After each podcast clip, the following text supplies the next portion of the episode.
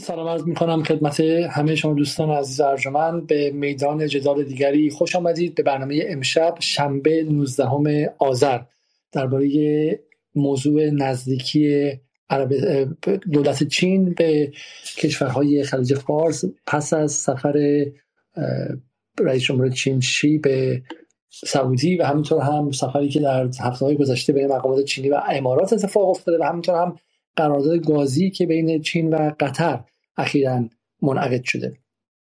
روابط چین و کشورهای خلیج فارس اتفاق جدیدی نیست و در ماه‌های گذشته این روابط نزدیکتر هم شده.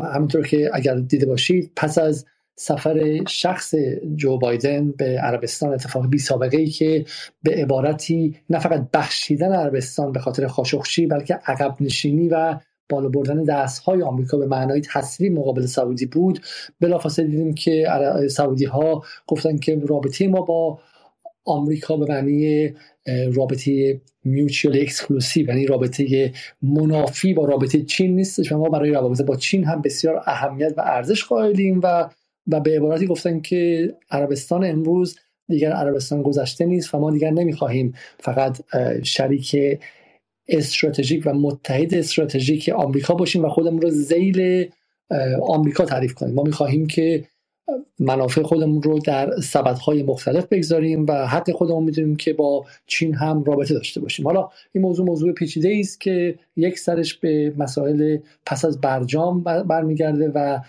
فهمی که نظام سیاسی آمریکا به طور کلی برای منطقه داشت، اون چیزی که در مصاحبه معروف باراک اوباما با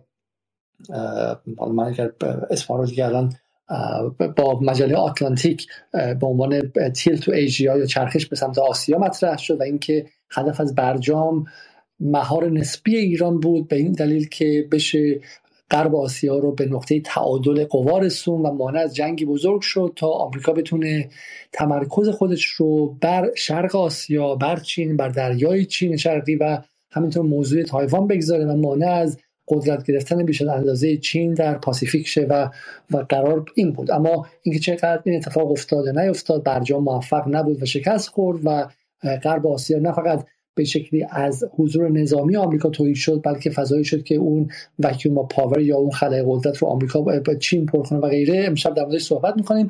اما مسئله‌ای که مطرح شده مثلا مسئله مهمتری و اونم این که یک باره حدوداً 24 ساعت گذشته یک موج وسیعی در فضای مجازی ایرانی‌ها را افتاد. یعنی فضای مجازی ایرانی‌ها که در 70 روز گذشته به صورت دائم، به صورت بدون وقفه و بدون یک روز استراحت در بمباران کامل درباره این جنگ هیبریدی بوده و اینکه الان مقامات جمهوری اسلامی در حال فرار به ونزوئلا هستند. الان 1553 میلیون نفر رو در خیابان جمهوری به قتل رسوندن. الان به دختران خیلی زیبا به قول CNN تجاوز شدش، الان فلان شد و یک دفعه می‌بینیم که این فضای مجازی پس از 70 و چند روز بمباران بی‌وقفه یک موج درباره اعدام محسن شکایی تجربه میکنه و بلافاصله بعد از اون وارد موج بعدی میشه و اونم این که چینی ها و سعودی ها هم نزدیک شدن و مؤدبانه بگم خاک بر سر جمهوری اسلامی که حتی نتونست ایران رو به چین بفروشه.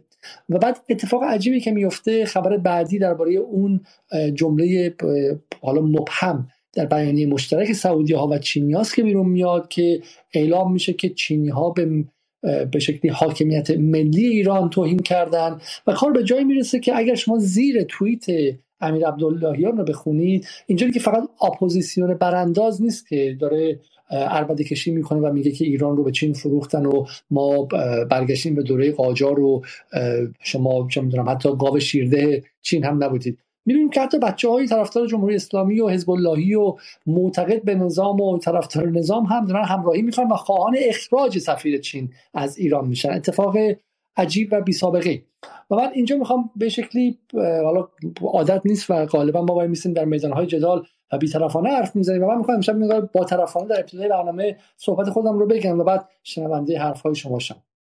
و اینکه این منو خیلی یاد اتفاقی می‌افته که در گمانم بهمن امسال اتفاق افتاد اگر تاریخ رو اشتباه نکنم و با اون هم این بود که عکسی منتشر شد که گفته شد سفیر روسیه در تهران رفته بر مزار گریبایدوف گل گذاشته و بعد همه را افتادن که شما ایران رو به روسیه فروختید، ایران نوکر روسیه شد، گریبایدوف خائن بود، گریبایدوف زنان ایران رو در دوره قاجار از حرم بیرون کشیده بود و برای عیاشی استفاده کرده بود.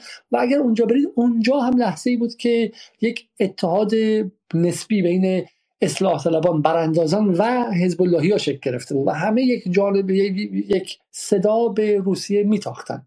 خب حالا امشب در مورد مسائل فنی قضیه، مسئله اصلا مفهوم رابطه سعودی و چین صحبت خواهیم کرد و اینکه آیا این رابطه واقعا به ضرر ایرانه یا اصلا ربطی به ایران نداره و فهم این قضیه. حالا اگر برنامه‌های جدال رو دنبال کرده باشید در این ماه‌های گذشته، به ویژه قبل از این داستان جنگ هیبریدی، ما بارها توضیح دادیم که نظم چینی اصلا نظم متفاوته و نظم بین‌المللی که متصور هستند متفاوته با نظم آمریکایی. در نظم آمریکایی بلوک‌بندی‌ها مشخص بود و به نظم آمریکایی در پی ایجاد جنگ‌های مختلف بود. چینی‌ها اصلا دنبال بیزنس و دنبال تجارت هستند، نظم تجارت محور دارن، برای همین در نظمشون همیشه به سعودی کار کرد و ازش نفت خرید و بهش آفتاب لگن فروخت، همیشه با ایران کار کرد و از ایران نفت و گاز گرفت و بهش آفتاب لگن فروخت. و مثلا آمریکا نیست که دنبال این باشه که به سعودی اسلحه بفروشه که از سعودی علیه ایران جنگ را بندازه، اونو مصرف کنه و بعد در واقع نظمی جنگ محور و به شکلی سخت اندیش و نظامی گرا باشه. نظم چینی متفاوته و براش ترجیح چینی که متحدینش در و متحدین نسبی و مشتریهاش، اصلا از منظر تجاری بخوام بگم، مشتریهاش در ارتباط با هم دیگه باشن. اگر آمریکا دنبال ناتو و ایجاد بلوک‌بندی‌های جنگ افروزانه بود، چین دنبال راه ابریشم و بلوک‌بندی‌های تجارت محور و به شکلی سوداگرانه به این معناست. و اصلا برای همین ارتباطش با سعودی به هیچ وجه ربطی به ارتباطش با ایران اولا نداره، یک. و این یک به شکلی جنگ پروپاگاندایی بیش نیستش، نقطه اول. نقطه دوم این که ایران باید به چین نزدیکتر میشد، ایران باید کاری میکرد که چین به شکلی ایران رو متحد استراتژیکش بدونه. شما به این معتقدید؟ شما چه کسانی هستین؟ شما کسایی هستین که یک سال پیش که بحث قرارداد 25 ساله ایران و چین در اومد، که درش فقط افقهای کلی و مبهم ارتباط ایران و چین و همکاری‌های ایران و چین درش مطرح شده بود، خودتون رو با آب و آتش زدین و فریاد زدین که ایران رو به چین فروختن، گریه میکردن، از من و تو و بیبیسی و اینترنشنال گرفته که ای مردم چه نشستید که ایران به چین فروختن، که بر اونها حرجی نیست، یک دشمن مزدور پول گرفتن. ولی پا به پاشون محمود صادقی ها و نمایندگان رسمی مجلس ایران هم عربده میزنن که ایران رو به چین فروختن. برای همین شما چه کسانی هستین؟ شمایی که الان ناراحتید که سعودی رابطه نزدیکی داره با چین برقرار میکنه و ممکنه به شکلی نفت بیشتری به چین بفروشه، چه کسانی هستین؟ کسانی هستین که در نزدیکی ایران و چین رسما تا یک سال پیش سنگ‌اندازی کردید، 6 ماه پیش سنگ‌اندازی کردید، 3 ماه پیش سنگ‌اندازی کردید و حالا رسانه سرتون گرفته، گردنتون گرفته، به زور داره این ور نشون میده. حالا این ور دارین سنگ‌اندازی میکنین که ای وای بر ما که ما رابطه‌مون با چین به قدر کافی نزدیک نیستش. و اینجاست که می‌بینید رسانه دیگر چیزی نیست که شما رو یک بار تخدیر کنه و بگه آقا من دیگه اینا رو گرفتم، اینا یه سری آدم کمخرد بی‌تعقلن که دیگه تو دست منن، من میگم که 24 ساعته بعد مثلا مواد بزنن. نه، موادم بزنه میگه این مواد رو ول کن، بیا مواد بزن. تا دیروز بهت میگفتش که برو به جنگ و نذار جمهوری اسلامی به چین نزدیک‌تر شه، حالا بهت داره میگه برو به جنگ و به جمهوری اسلامی سرکوف بزن که سعودی از ایران بیشتر به چین نزدیک شده. ما در جدال در بهمن برنامه‌ای داشتیم به اسم اینکه آیا ایران رو به چین فروختن و همون موقع گفتیم که توییت پادشاهی سعودی به فارسی داره فریاد میزنه که با این روند که داره طی میشه، به زودی در مدارس ایران چینی هم یاد میگیرن. و ما رفتیم در آوردیم از وال استریت جورنال، از روزنامه معروف و مهم آمریکا در آوردیم که در همون لحظه‌ای که پادشاهی سعودی به فارسی چنین توییتی رو میزد، همون موقع زبان چینی داشت زبان دوم و سوم مدارس سعودی در و ریاض میشد. یعنی داشتن به بچه‌هاشون چینی یاد میدادن، یعنی خودشون عادت چینی یاد دادن بودن و این رو به عنوان مطلق و طعنه از آینده ایران میگفتن. و ما همون موقع انذار دادیم که آقا جان، اگر سعودی به نفعشه که به چین نزدیک‌تر شه، اگر امارات داره له له میزنه به چین نزدیک‌تر شه، خب مسلماً اینا پول خرج میکنن، مغز شویی میکنن با رسانه‌هاشون که مانع از این شن که ایران به چین نزدیک‌تر شه. و الان دقیقاً می‌بینیم که همین بودش. یعنی اینها که خودشون ممانعت کردن از نزدیک ایران به چین، حالا اومدن و دارن از این ور سرکوب می‌زنن. این نکته اول. نکته دوم، اما یک گروه خیلی خاصی از آقای رضا نصری تا آقای محمود صادقی تا اطرافیان ظریف، به قول معروف گنگ ظریف، گنگ جواد ظریف و گنگ حسن روحانی در فضای رسانه‌ای راه افتاده که ای ایرانیان چه نشستید که کشورتون حراج شد، که جزایر سگانه رفت که رفت، لباس جهاد کفن بپوشید، کفن پوشان به راه بیافتید که ایران رفت. اینا کیان؟ اینا برفت سراغشون، گفت ببین شما کی هستین؟ شماها بدنه رسانه‌ای و پروپاگاندایی دولت حسن روحانی هستید که روز 6 بهمن 1394، 2 روز بعد از انعقاد برجام، رئیس جمهور چین آقای شی با سری پایین، با تواضع کامل، با دستی بر روی سینه وارد تهران شد و از آقای حسن روحانی خواست که با من قراردادی برای 600 میلیارد ببند، با من قرارداد ببند، هم باعث میشه که آمریکایی‌ها بترسن و دیگه نتونن تو رو تحریم دوباره کنن، همین که من آینده‌ام، من چینم، من آینده‌ام، حتی همسایه‌های تو هم دنبال منن، با من قرارداد ببند. و جمله‌ای که حسن روحانی به نقل از همه اطرافیانش گفته، جمله کلیدیه. گفته اگر ما می‌خواستیم که با چین رابطه نزدیک داشته باشیم، اینقدر زحمت برجام رو نمی‌کشیدیم. اون موقعی شما بعد قرارداد می‌بستین دیر جنبیدید، حالا که ما مشکلمون با غرب حل کردیم اومدید بدوید برید ته صف وایسید، زنبیلتون اونجا بذارید. و حسن روحانی خودش سوار هواپیما شد، در حالی که شی هنوز در تهران بود، رفت به ایتالیا که به شکلی پاچه‌خواری ایتالیایی رو کنه. خب خیلی واضحه، شما ناراحتین که سعودی به عربستان به چین نزدیک شده، برید حسن روحانی رو از خونش بکشید بیرون و محاکمش کنید به عنوان خیانت به ملت. چون اگر اون قرارداد بسته شده بود، ترامپ هرگز برجام رو پاره نمی‌کرد. چون اگر اون قرارداد بسته شده بود، هرگز ایران دچار فشار حداکثری نمی‌شد. چون اگر اون قرارداد بسته شده بود، مردم از گرسنگی در آبان 98 به خیابون نمی‌اومدن و شما هم نمیتونستین با تفنگاتون فقیرکشی و مستضعف کشی کنید. شماها کسی هستید که مانع شدید که ایران به چین در سال 94، زمانی که برجام هم امضا شده بود و چین مانع حقوق بین‌الملل نداشت و نگرانی از تحریم‌های آمریکا نداشت، بتونه بیاد ایران، در ایران سرمایه‌گذاری کنه که اقتصاد ایران رو تحریم ناپذیر کنه. شما کسانی هستین که اگر ایران، اگر جمهوری اسلامی حکومتی نیمه مافیایی و خانواده محور و قبیله محور نبود، باید تک تکتون در دادگاه مقابل افکار عمومی محاکمه می‌شدید. شما اطرافیان حسن روحانی هستید که به خاطر اینکه آمدانه، به خاطر اینکه می‌خواستن ایران فقط مستعمره غرب باشه، ایران رو از جهان پساغربی محروم کردن. شما به چه حقی به خودتون جرأت میدید که حالا بیاد بگید که چین فلان کرده و چین فلان نکرده؟ برای همین مراقب باشید که اینها همون کسانی هستند که در سال 94 به بعد آمدانه مانع از به شکلی توزیع پرگماتیک منافع ایران در کشورهای شرقی و غربی اصلا همزمان شدن و خواستن که ایران رو غرب محور نگه دارن، خواستن ایران رو فقط و فقط رو به غرب نگه دارن.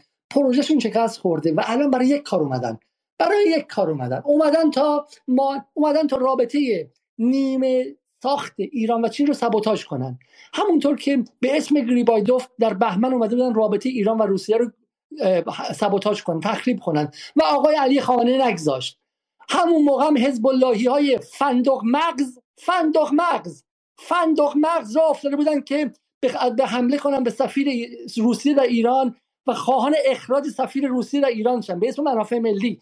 یعنی اینجاست که شما می‌بینید حزب‌اللهی فندق مغز کسی است که امید دانا میتونه 1.5 میلیون دلار ازش بکشه بیرون و بدنه پروپاگاندایی اصلاح طلبان و حسن روحانی بکشتش به جنگ با سفیر روسیه امروز، با جنگ با سفیر چین فردا.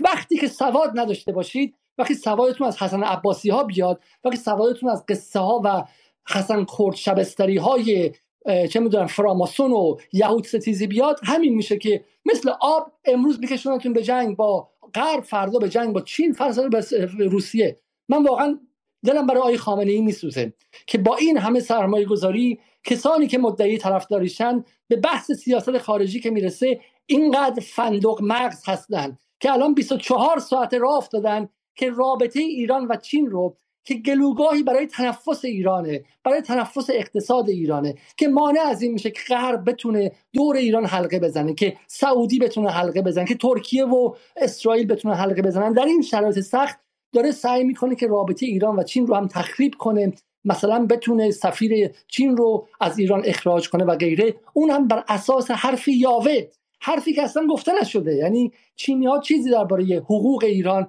بر سر جزایر سگانه نگفتن. و اصلا همین ترجمه‌ای که شده گفتن که ایران و بقیه کشورها صلح‌طلبانه مسئله‌شون رو حل کنن و این بخشی از سیاست خارجی چینه. همیشه بوده، چین همیشه به دنبال این بوده که کشورها صلح‌طلبانه مسئله‌شون رو حل کنن. خب این از این نقطه اول و ما از دل این وارد میشیم به این فضای ترسناک، به این فضای ترسناک که با یارگیری، با گروگانگیری احساسی دشمن و غربگرایان داخلی به راحتی از افکار عمومی غربگرا، نه فقط از افکار عمومی غربگرا بلکه از طرفداران نظام هم به این سادگی یارگیری میکنن و اونها رو مثل خس و خاشاک بالا و پایین میبرن و به هر جا که خواستن میکشونن برای اینکه بتونن منافع خودشون رو تامین کنن و بازی‌های پروپاگاندایی خودشون انجام بدن. و این واقعا ترسناکه. ما امروز فقط با مخاطب ایران اینترنشنال سر کار نداریم، ما فقط با مخاطب بی بی سی فارسی سر کار نداریم، ما با کسانی سر کار داریم که مدعی انقلابیگری هستن و رگ گردنشون قشنگ حک میشه توسط یک گروه خیلی خیلی کوچیک نزدیک 100 نفره از اصلاح طلبان غربگرا در داخل و بعد هم یک گروه چه میدونم چند صد نفره از خبرنگاران ایرانی مزدور در لندن و ریاض و تیرانا. بسیار خب، بحث امشب رو شروع می‌کنیم. اول از همه آقای بابک رضایی بحث رو باز کنن تا اینکه بریم سراغ بقیه دوستان. آقای رضایی در خدمت شما هستیم. سلام عرض شد آقای علیزاده، صدای من داری؟ سلام عرض می‌کنم، شب همه حاضران بخیر. کلیات بحث رو شما فرمودید و همچنین جزئیات این عکس‌العمل‌هایی که در داخل از داخل ایران اتفاق افتاده. منتها من میخواستم اینو توی یه تصویر بزرگتر ببینم. این یک قسمتی از تغییر نظم جهانی هست و این یک فشاری هست که چین میخواد به آمریکا بیاره. این وسط ما جا موندیم از بازی و حالا ما باید این مقدار هزینه بیشتری بدیم. الان کسی که بیشتر از ایران تحت فشاره در این داستان همین آمریکا هست که منافعش به خطر میفته با این شرایط. این آقایونی که هر کاری که ایران راجع به ارتباط با چین انجام داد و این عکس‌العمل‌ها رو نشون دادن، من یاد این داستان دیو و رستم میافتم توی شاهنامه که اسمش هم گذاشتم منطق دیو. هر کاری که جمهوری اسلامی میخواد انجام بده اینا میگن بده، میخواد به چین نزدیک بشه میگن کشور رو تسلیم چین کرد، میخواد به غرب نزدیک بشه میگن جام زهر رو نوشید. این یه چیزی هست که دستگاه دیپلماسی کشور و طرفداران جمهوری اسلامی باید بفهمند و نباید در مقابل هر پروپاگاندای رسانه‌ای عکس‌العمل نشون بدن، باید با ایمان به کار خودشون ادامه بدن. من فقط جهت تقریب به ذهن اینکه حالا به هر ترتیب ما یه ریشه هایی داریم، یه اتفاقاتی افتاده. اگه اجازه دارم یه 3 بیت از این شعر دیوان این رستم و دیو رو برای شما و در واقع شنوندگان بخونم که این چیزا همیشه بوده و هست و ولی خب گوشه شنوا. داستانش هم میدونید که رستم در اختیار دیو قرار میگیره، همه کارهای دیو هم برعکسه. از رستم میخواد، میگه من به کوه بندازمت یا به دریا بندازمت. پیش خودش فکر میکنه، میگه اگه من بگم منو به کوه بنداز استخونام خورد میشه، میگه بهش میگم منو اگه به دریا اگه به دریا بیفتم نجات پیدا میکنم. از اونجایی که کار دیو برعکسه بهش میگه منو به کوه بنداز و دیو هم اینو میندازه به دریا و نجات پیدا میکنه. میگه همه واژگونه بود کار دیو که فریاد رس باد گیهان خدیو، چنین داد پاسخ که دانای چین، یکی داستانی ز دست اندرین که در آب هر کو برآید هوش، به مینو روانش نبینند سروش. این رو میخواستم یه درسی از این بگیریم که ما نباید به این پروپاگاندا توجه بکنیم و دستگاه دیپلماسیمون کار خودش رو انجام بده. خیلی ممنون آقای علیزاده. جالبش اینه که الان میام بالاخره اون بخش‌هایی که مخالف جمهوری اسلامی هستن قابل قبوله، اونها رو بهشون میگن که جمهوری اسلامی میگم تو خیابون 3550 نفر همین الان از بالای یه درخت آویزون کرده، میگن عجب پدر سوخته های از اینا هر چی بگی برمیاد. خب ما با اونها حرفی نداریم، اونها حرفشون قابل قبوله. من دارم میگم که این دستگاه پروپاگاندای به قول شما دیو محور که فقط میخواد با جمهوری اسلامی مخالفت کنه در چه مکانیزم پیچیده‌ای موفق میشه از خود طرفداران آقای علیزاده. خود این فضای رسانه‌ای دست ایناست و این جماعت هم تحت تاثیر این میدان مغناطیسی رسانه هستن که برایشون مهمه که یه خبری که میاد فوری موهای تنشون سیخ میشه و فکر می‌کنن یا رگ گردنشون بیرون میزنه، فکر می‌کنن باید عکس العمل نشون بدن. این یه چیزی است که ما نباید توجه بکنیم. تو یکی از برنامه‌های جدال شما با این آقای از قدی برنامه داشتید، گفتش که من به این مدیرای صدا و سیما میگم آقا اصلا بیبیسی رو نگاه نکنید. گفت اینو صراحتاً توی برنامه شما. این یه چیزی است که ما باید توجه بکنیم، اصلا نباید نگاه بکنیم به این قضیه. ما باید کار خودمون رو بکنیم با ایمان، با تلاش، با بعدش هم میشه اینجوری. الان توی این داستان دوباره عرض میکنم آمریکا بیشتر از همه باید یه حرکتی انجام بده، ما هم که طبق معمول جام هم. بسیاری حالا واقعا بحث نکته مهم همینه دیگه، اینکه ما صحبت کردیم که چگونه از مسائل مختلف گروگانگیری میکنن و اون رو تبدیل به اسلحه میکنن. به انگلیسی میگن وپنایزیشن، یعنی تبدیل کردن چیزی به اسلحه میشه. مثلا تحریم میشه وپنایزیشن اف اکونومی، یعنی چگونه اقتصاد رو به اسلحه تبدیل میکنن. و اینجا واقعا میشه باید گفتش که از رگ گردن ملیگرایی یه اسلحه علیه خود ملیگرایی میسازن. دقت کنید پیچیدگی جنگ شناختی یعنی این. من برای همین با اینکه امشب بازی ایران استقلال پرسپولیس از میخوام فرانسه و انگلیس و تمام محله ما الان مشغول عربده زدن هستش، ولی من تصمیم گرفتم اینکه اسپیس رو بذارم برای اینکه این یکی از نقاط جالب جنگ شناختیه. جنگ شناختی میتونه از هر نقطه‌ای در بدن ما یک چیزی علیه خودمون بسازه، مثل بیماری‌های خود ایمنی که میتونه کلیه رو علیه کلیه بسیج کنه، میتونه کاری کنه که کبد علیه کبد بسیج شه، میتونه تحال رو علیه تحال بسیج کنه. این جنگ شناختیه، این تخصصش، این یکی فازش، این داستان، این اپیزودش اینه که ارق ملی رو، رگ گردن ملی رو که ما میگیم آقا خیلی هم خوبه داشتنش، علیه ملیگرایی به کار میندازه. یه جا دیگه رگ گردن مذهبی رو علیه مذهب به کار میندازه. یه جای دیگه رگ گردنش هم میدونم مثلا انسان دوستی رو کار میکنه که از توش کشته در بیاد. و برای همینه که مهمه این با تکیه بر رگ گردن، رگ ملیگرایی بسیاری از طرفداران نظام داره اونها رو هولشون میده، داغشون میکنه و به شکلی جوزدهشون میکنه، تحریکشون میکنه که بیان اونجا و چین ستیزی کنن. و یکی از حالا چین که متحد ایران هم نیستش که، ولی یکی از خریدارهای به شکلی نفت ایران رو هم از ایران بگیرن و عملا خودشون رو تبدیل به سربازان تحریم و جنگ اقتصادی آمریکا علیه ایران کنن. بسیار خوب، من میرم سراغ آیه حمید آرکی. آیه حمید بفرمایید. الو، سلام علیکم، بفرمایید. سلام و عرض ادب، ممنون از این فرصتی که به من دادید. من می‌خواستم این نکته رو اشاره بکنم که قطعاً کسایی که همیشه منتقد روابط متوازن ایران با همه جای دنیا بودن، حالا چه روابط با چین، چه روابط با روسیه، واقعاً آخرین نفرهایی هستن که میتونن انتقاد بکنن.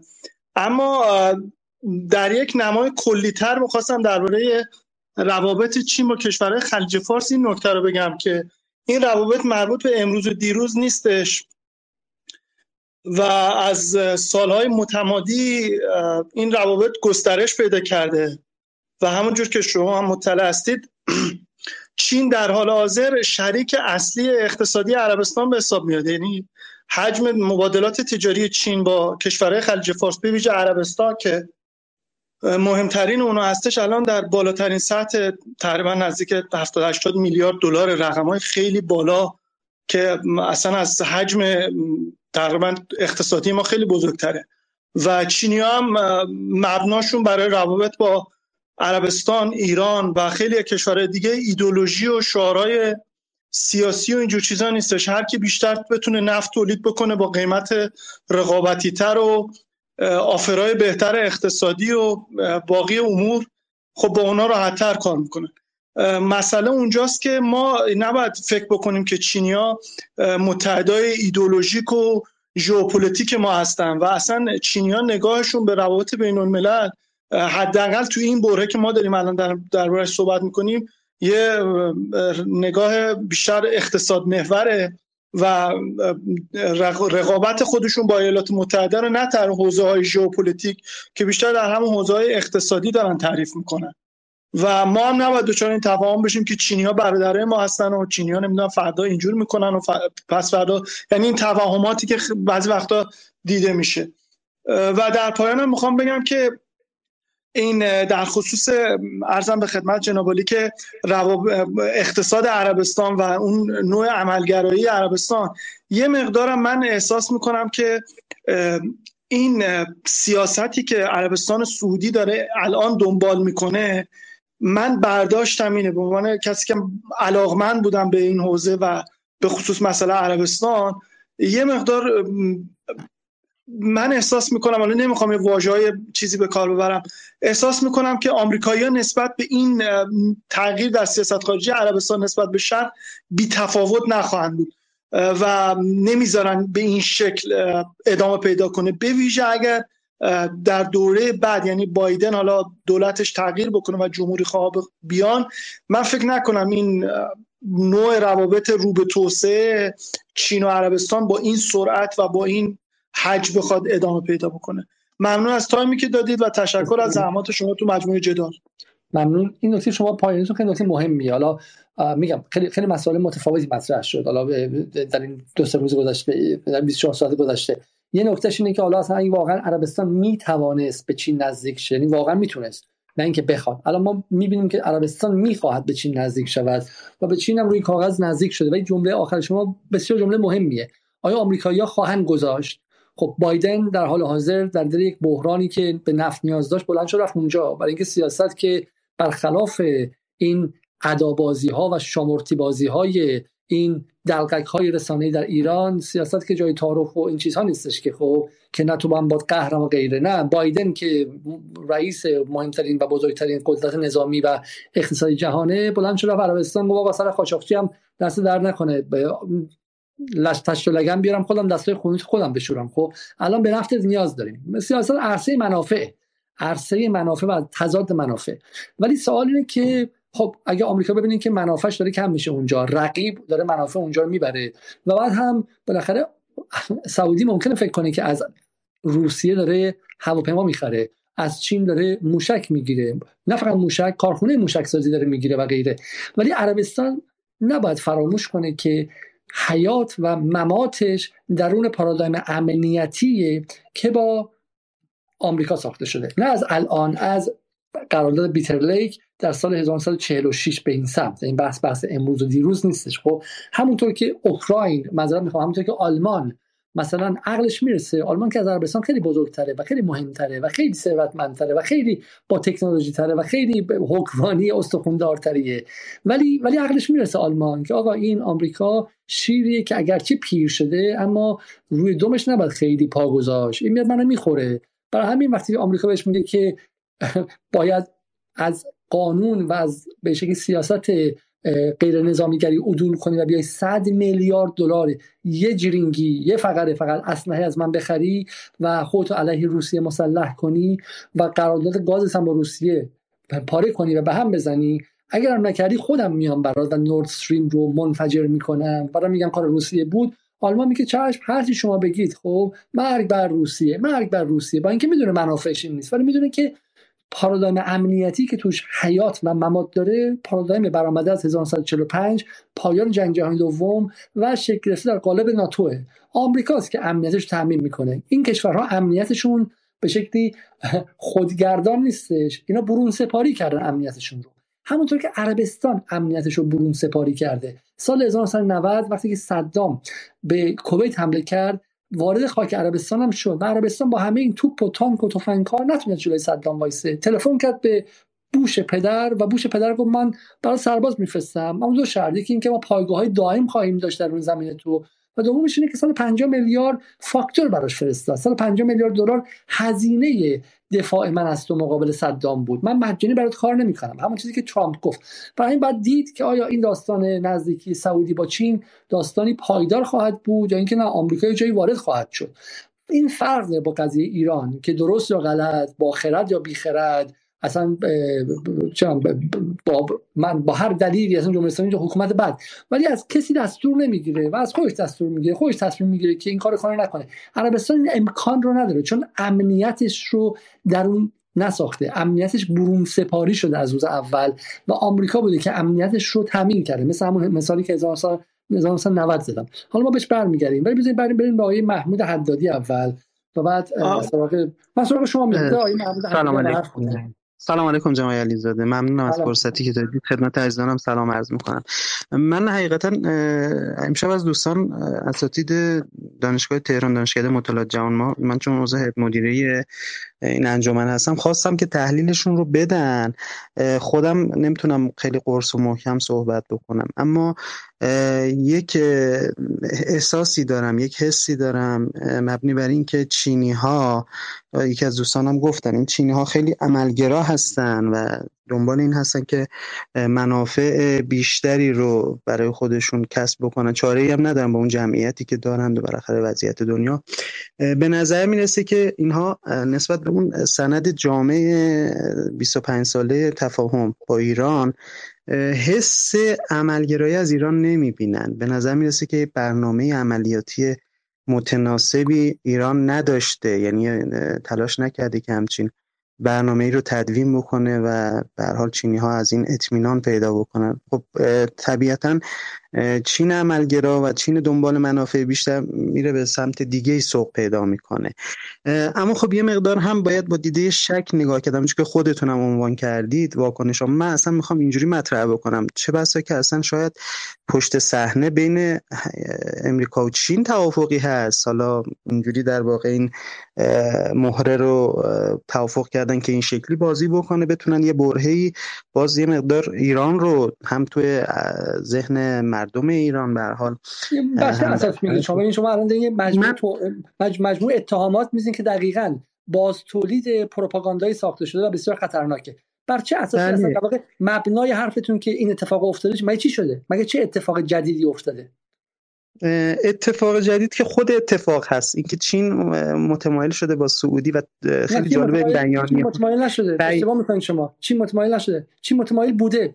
چین سالهاست متمایل بوده. اخبار تو ایران منتشر نمیشه، به ایرانی‌ها دروغ میگن. پروپاگاندای سعودی، اصلاح طلب، غربگرا و غربگرایان داخل اصولگراها نمیذارن که ایرانی از اخبار مطلع شن. چین سالهاست با عربستان رابطه داره، چین سالهاست با قطر رابطه داره، چین سالهاست با امارات رابطه بسیار نزدیک داره و همون سالها با التماس من به عملگرایی چین. بله من همین میخوام اشاره بکنم، به همین برگردم به فرمایش شما. من به عملگرایی چین اشاره کردم، یعنی همه فرمایشات شما رو قبول دارم، منتها بروزی که الان هست رو دارم عرض میکنم خدمتتون. حالا شما میفرمایید این تاثیر پروپاگاندا شاید رو ذهن من باشه، و عرض کردم من متقن نمیخوام حرف بزنم، محکم نمیخوام صحبت، اما میخوام برگردم به این که بله درست میفرمایید، در اون زمانی که برجام اوج خودش رو داشت، چرا دولت جناب آقای روحانی مدت‌ها چین رو بی سفیر گذاشت؟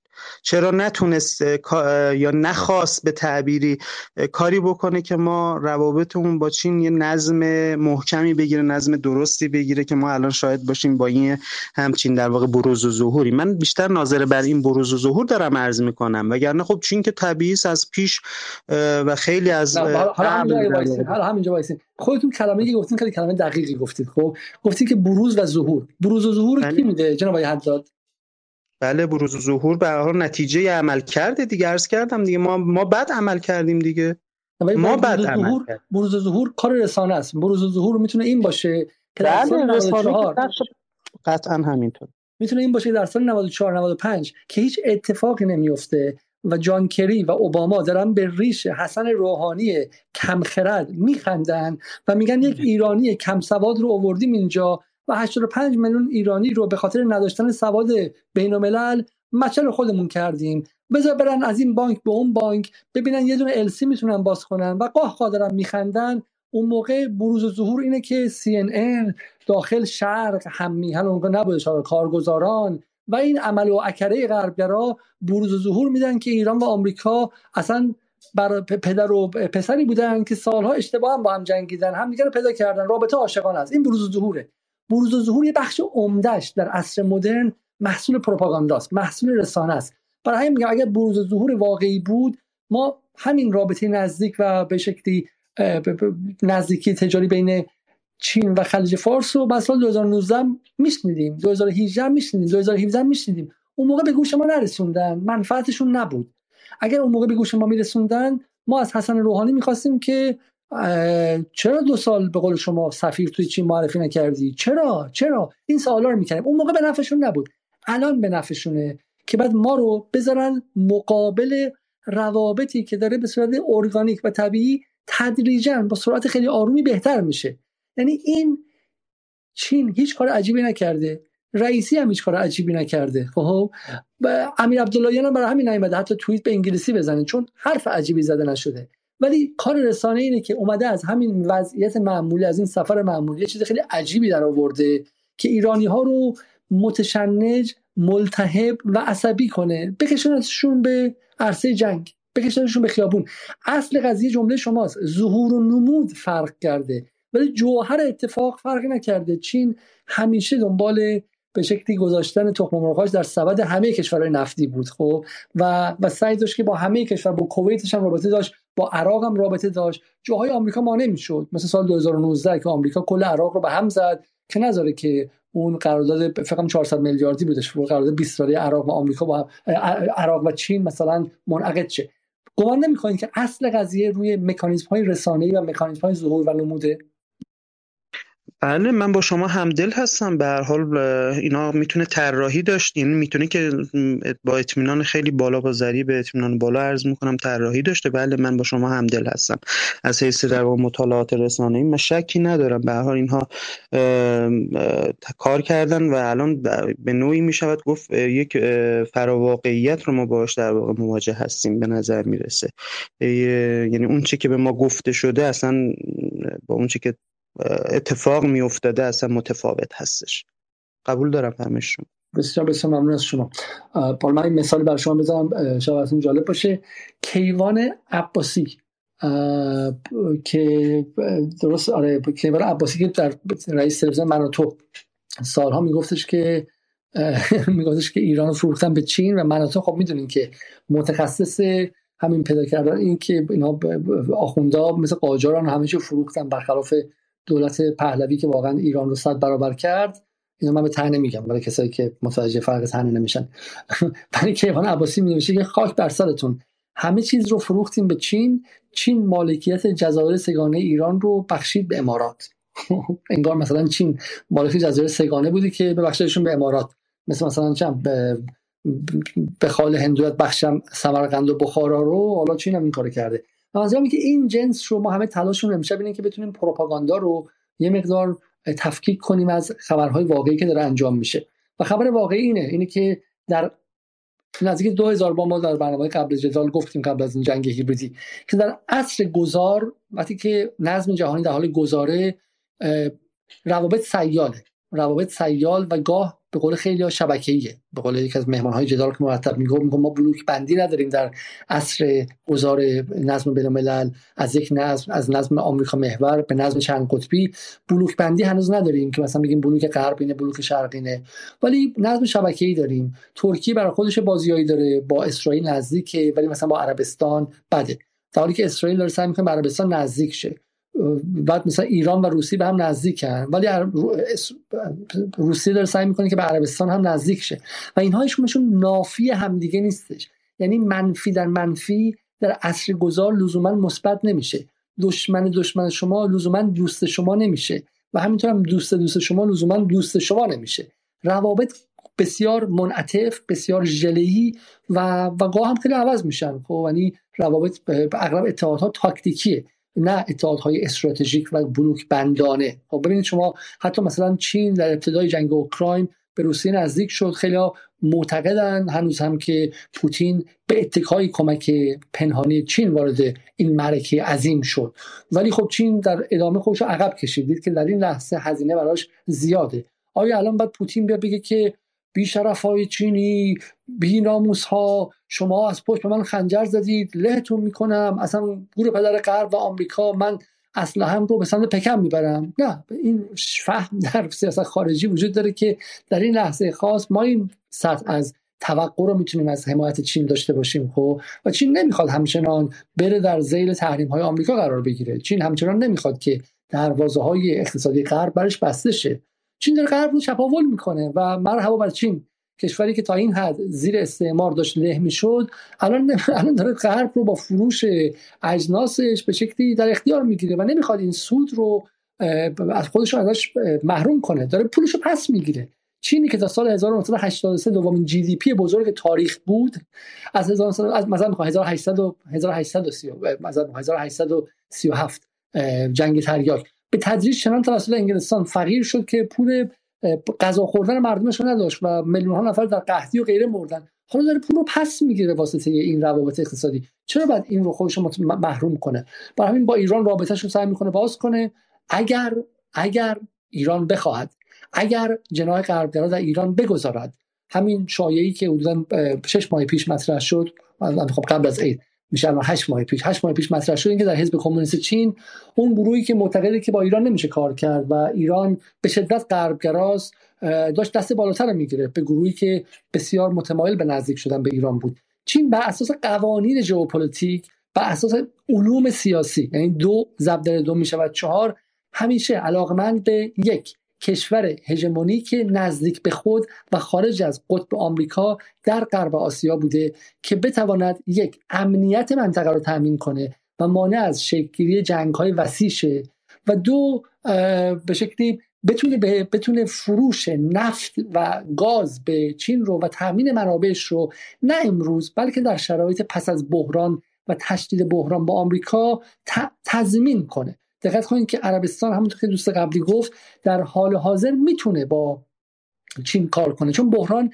هنوز شروع نشده، بحران هنوز به قول معروف کریتیکال یا به اون لحظه شدیدش نرسیده. اما اگر کار به جنگ برسه، کار به درگیری جدی‌تر برسه، آمریکا به عربستان میگه انتخاب کن، یا با ما یا با آنها. همونطور که به آلمان گفت انتخاب کن، همونطور که به فرانسه گفت انتخاب کن، یا با ما یا با گاز ارزان روسیه. و آلمان، فرانسه بلافاصله انتخاب کردن که مردم خودشون سختی دادن، پی بحران اقتصادی هم به تن مالیدن، اما با آمریکا ماندن. عربستان به لحظه انتخاب خواهد رسید، مگر اینکه توهمات بن سلمان از جنس توهمات محمد رضا پهلوی در دهه 70 میلادی، دهه 50 شمسی باشه و گمان کنه چون پول نفت داره مثلا میتونه برای اروپا و غرب گربه رقصونی کنه. و تو مصاحبهش با اوریانا فالاچی هم در حد یک بچه پولدار تازه به دنیا رسیده که مواد مخدر زیاد مصرف کرده بگه که غرب برای ما تا حالا زیاد چیز کرد، به ما تجاوز کرد به حقوق ما، حالا نوبت ماست که قیمت نفت رو هر چقدر بخوام انجام بدیم. بله، ولی اونها هم برای تو دیگه تری خورد نخواهند کرد و به شکلی بودن نبودن هم خیلی براشون فرق نخواهد کرد. برای همین مگر اینکه بن سلمان چنین توهماتی داشته باشه، در غیر این صورت آن لحظه بحرانی خواهد آمد و در اون لحظه بحرانی چین میدونه که به ایران بیشتر میتونه اعتماد کنه. برای همین چین سالهاست، نه از الان، از دهه 80 میلادی به دنبال یک ایران متحد بوده. آن چیزی که مانع از این اتفاق شده جمهوری اسلامی بوده، بدنه غربگرای جمهوری اسلامی بودن. از همون دهه 80 میلادی، از همون اواخر دهه 80 میلادی، این دهه 60 شمسی، بدنه غربگرا در ایران علاقه نداشت با چین کار کنه. شما برید خاطرات اکبر هاشمی رفسنجانی رو بخونید و همونجا میبینید که چه با طعنه از چین صحبت میکنه. همون چینی که اگر نبود ایران در زمان جنگ 8 ساله با عراق هم اوضاعش بسیار سخت‌تر از این بود. برای همین جایی که ایران در اواخر دهه 60 معتقد شد که ما باید بخشی از نظم غرب شیم و این نظم تنها نظم موجوده، گروه‌های به شکلی زیادی سعی در تخریب روابط ایران با چین به ویژه کردن و نذاشتن که اون روابط قدر کافی گسترش پیدا کنه. برای همین هر وقت که چین به ایران امتیاز خاصی نداد رو اینو به عنوان خیانت مطرح کردن. دقت کنید این رو، هر وقت که چین به ایران امتیاز خاصی نداد، مثلا چین در سال 2008 2009 در شورای امنیت سازمان ملل با غرب به خاطر ایران سرشاخ نشد، سرشاخ نشد. دقت کنید که نگفت که من حاضرم با شما بجنگم به خاطر ایران، نه، برادر خواهر نبودن، ولی جایی که تونست از ایران دفاع کرد. همین که چین مثلا مانع از تصویب قطعنامه ایران نشد رو به عنوان اینکه نگاه کنین چین هم مثل غرب، این خائن، اینا دشمن ما هستن و غیره. کسانی که به دنبال نوکری غرب بودن، کسانی که تا همین الان اطرافیانشون از مکرون کم مونده تقاضای منطقه پرواز ممنوع بر فراز ایران کنن، کسانی که اطرافیانشون صراحتاً اصلاح طلبان یاد میبرم به صورت ضمنی مشغول تحریم خواهی علیه ایران هستن و در این 70 روز یک کلمه مقابل تحریم خواهان حرف نزدن، حالا الان شاکی ان که چرا چین مثلا در کنار ایران با یک کشور دیگه منطقه هم رابطه داره. ارباب خودشون آمریکا حق داره که قاسم سلیمانی رو بکشه به اون شکل رذیلانه، حق داره که بگه من 50 نقطه ایران رو بمباران میکنم، حق داره که برجام رو به ایران تحمیل کنه و بعد برجام رو هم پاره کنه. اما چین حق نداره که بگه من مخلص ایران هستم اما دوست دارم با همسایه ایران هم کار کنم. اگر چین میخواد با ایران کار کنه، در نگاه اینها چین باید رو زانو بیفته بگه فقط و فقط ایران، من با 185 کشور دیگه جهان قطع رابطه میکنم، فقط با ایران میمونم. نگاه اینها اینه. خب برای همین من میگم ما با پروپاگاندای سازمان یافته غربگرایان تبهکار روبرو هستیم اینجا که هدفشون چیزی نیست جز از بین بردن و بستن روزنه‌های اندک اقتصادی ایران به منظور اینکه تحریم بتونه فشار بیشتری به ایران بیاره و ایران مجبور به تسلیم کامل مقابل واشنگتن شه. خب آیه بابک شما چیزی می‌خواستید اضافه کنید آیه رضایی؟ بله، عرضم حضور شما راجع به همین مسئله یه نکته رو می‌خواستم بگم. این آقای بن سلمان چند وقت پیش گفته بود این ارتباط خارجی ما با کشورهای دیگه ازدواج اسلامی هست. حالا یک طعنه‌ای هم زده بود، یعنی اینکه یه مرد میتونه 4 تا زن داشته باشه یا همچین چیزی، یعنی ما خودمون انتخاب میکنیم که با کی میخوایم ازدواج بکنیم.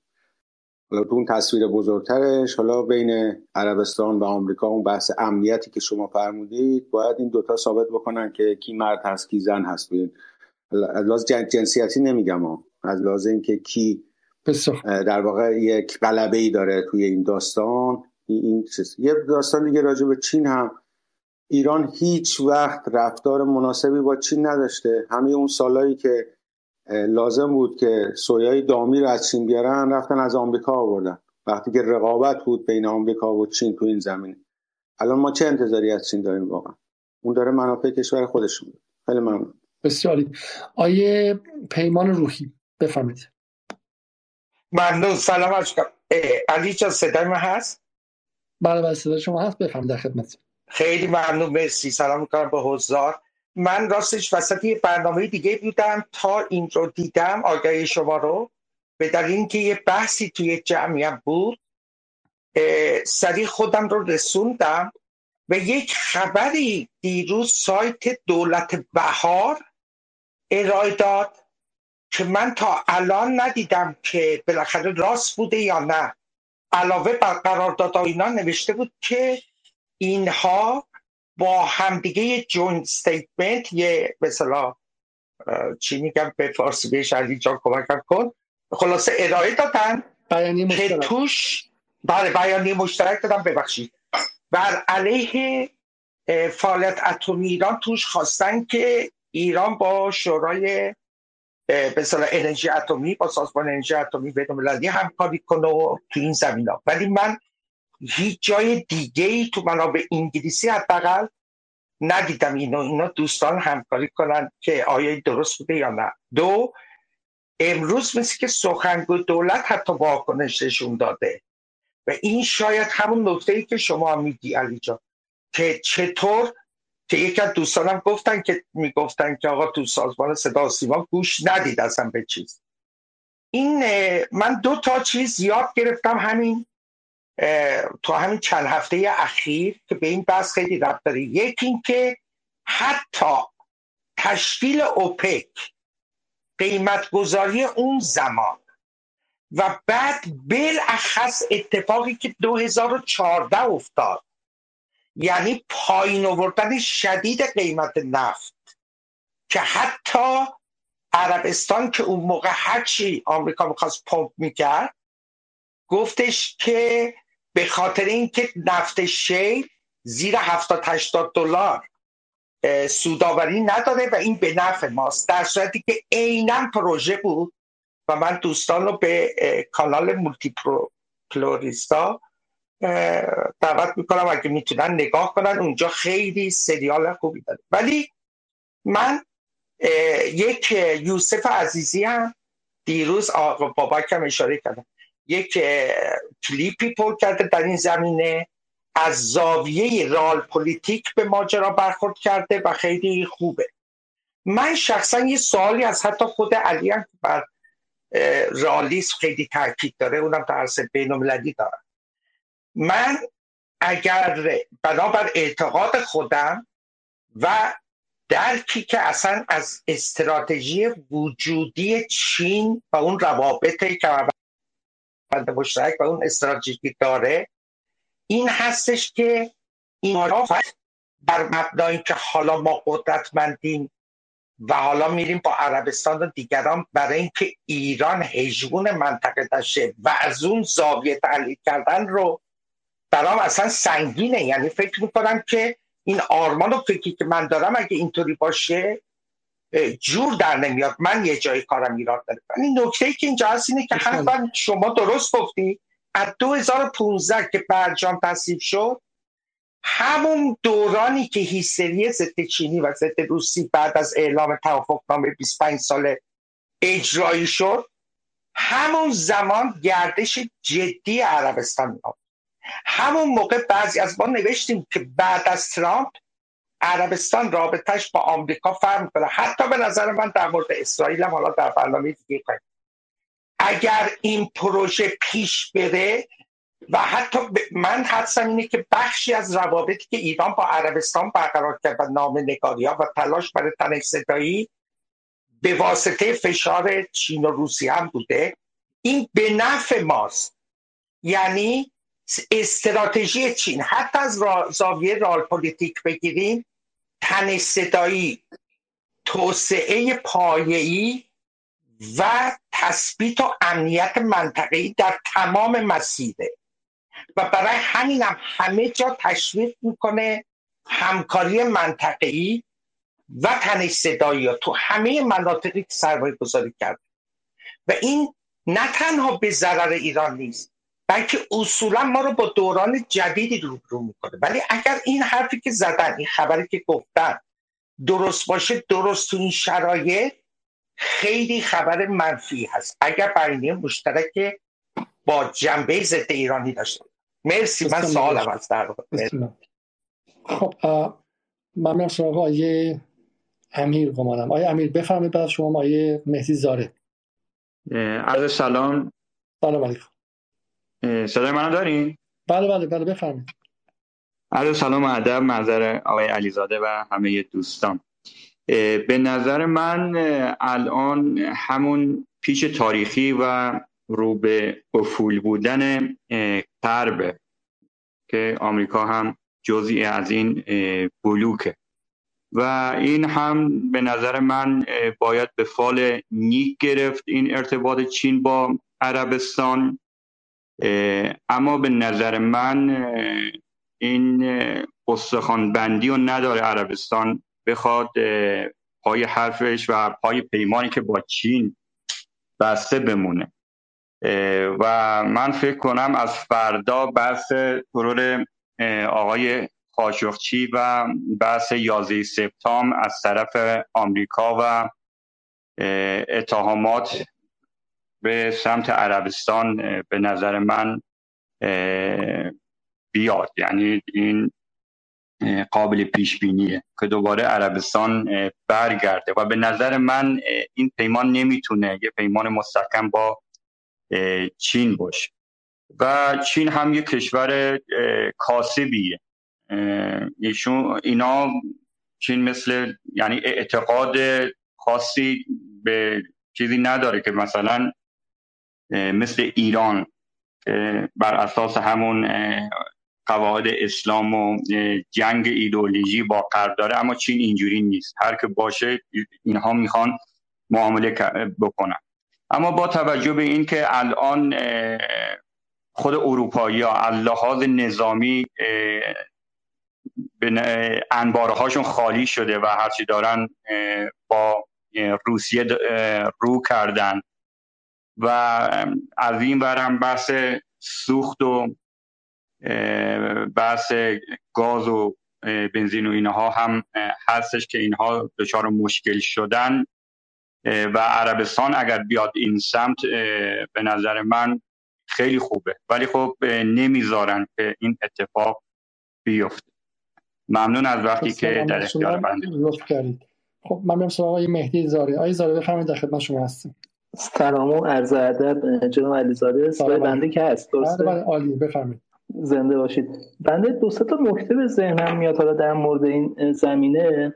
اولین نکته‌ای که به ذهنم میاد حالا بعد از این بیانیه‌ای که حالا چین و عربستان نسبت به بعضی از حالا اتفاقات یا اموری که داخل ایران هست منتشر کردن، دیدم بعضی از همکارای دانشگاهی خیلی زود، یعنی شاید به ساعت نکشیده بود، همه اظهار نظرات منفی انجام دادن که خب دیدید ما گفتیم، بعد ما از ابتدا گفتیم که به دیوار چین نمیشه تکیه داد و بعد بالاخره اینا در اولین فرصت از پشت خنجر میزنن و این داستانا فوراً. این در واقع نگرش تو ذهن من ایجاد شد که خب حالا این کار چین بالاخره یه کار محکوم شده یه و وزارت خارجه هم باید پیگیری کنه، این سر جای خودش، تو این زمینه ندارم.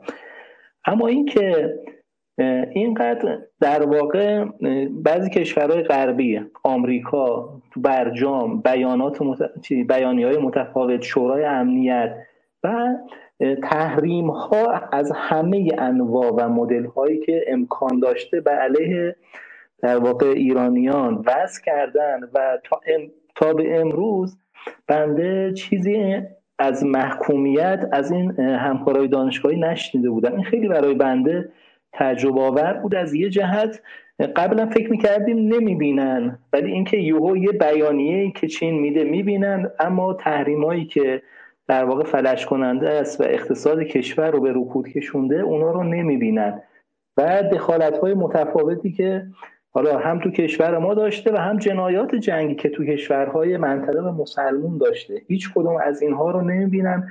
به نظر بنده این یه سنجه خیلی خوبی بود برای اینکه نشون بده خیلی از کسایی که منتقدن در ایران، اینا یه نگاه در واقع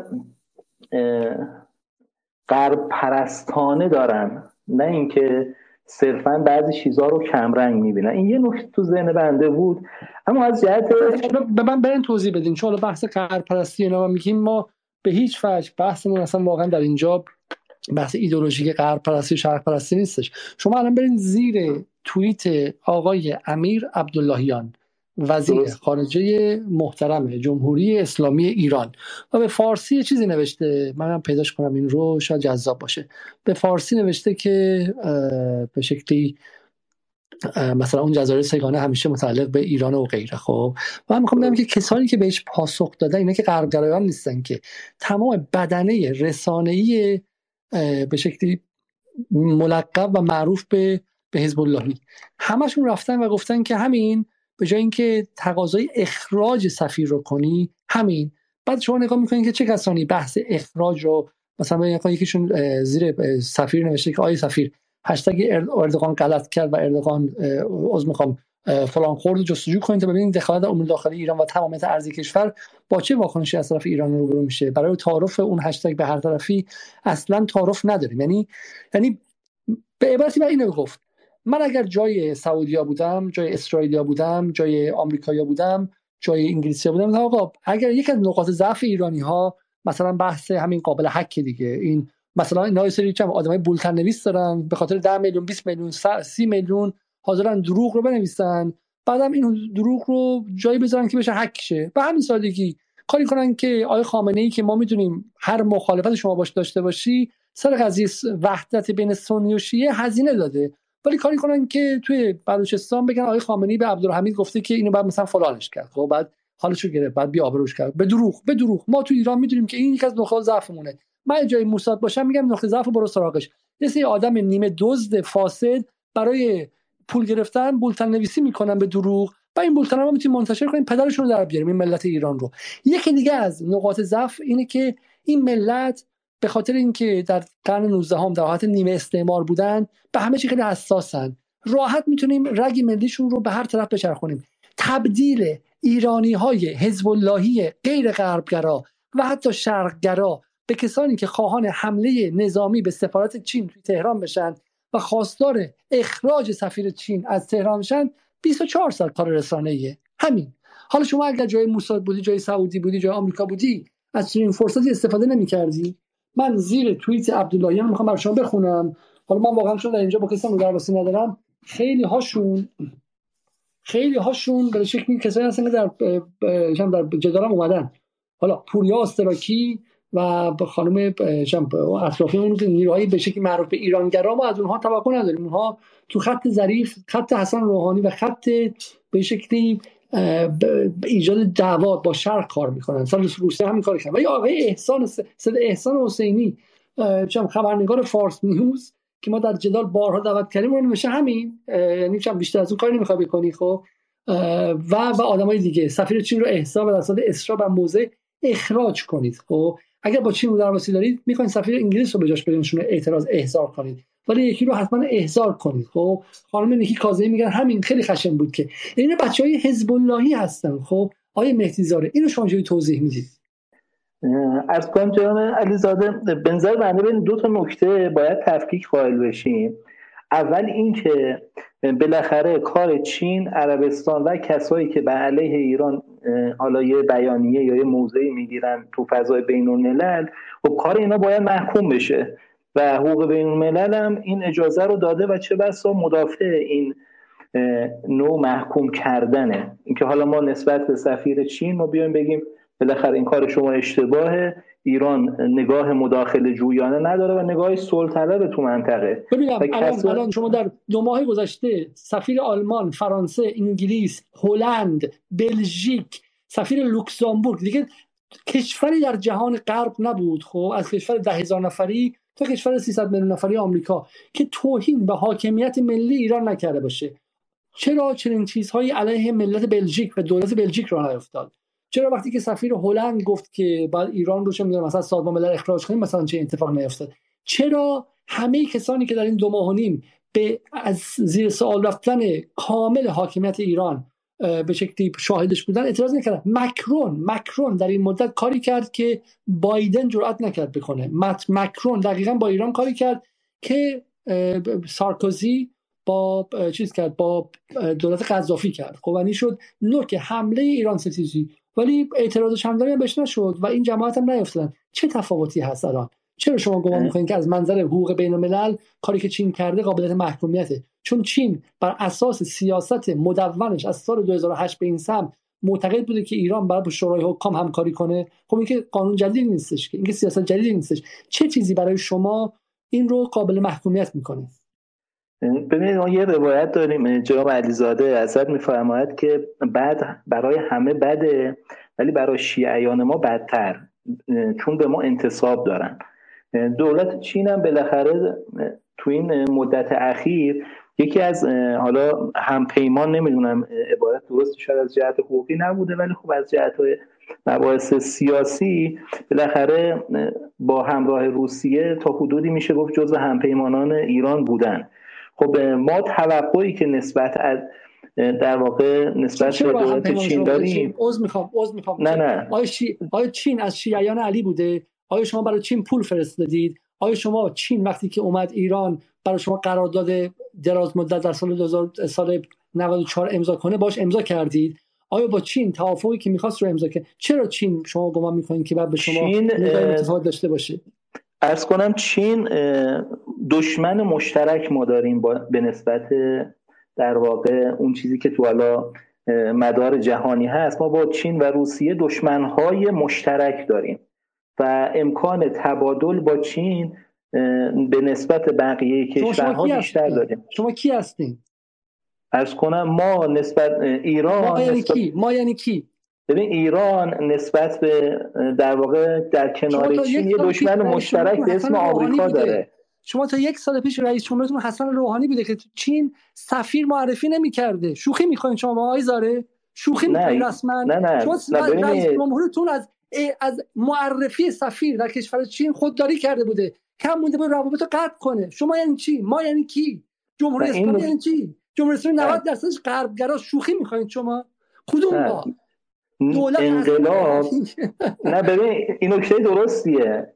وقتی ما قرارداد 25 ساله رو آقای لاریجانی همون وقت با چین بست و گفت که من در واقع مقدمات انعقاد این قرارداد رو کاملا انجام دادن که وقتی که دولت‌های رئیسی اومد فورا منعقد شد، این نشون میده که علاوه بر حاکمیتی که مثلا قوه مجریه هست، خود نظام جمهوری اسلامی هم یه پیکره‌ایه که با چین از این جهت ما سنخیت داریم. ممکنه مثلا دولت اصلاح طلب نسبت به دولت‌های شرق محور حالا تمایلی برای برقراری رابطه نداشتن، اما بالاخره فقط قدرت دست قوه مجریه در کشور نیست. خیلی از ارگان‌ها و سازمان‌های دیگه هم هستن که این کار رو انجام میدادن، من جمله همون صحبتی که آقای لاریجان خودش میکرد دیگه که تو این چند سال در واقع مسئول ایجاد ارتباط با چین بود.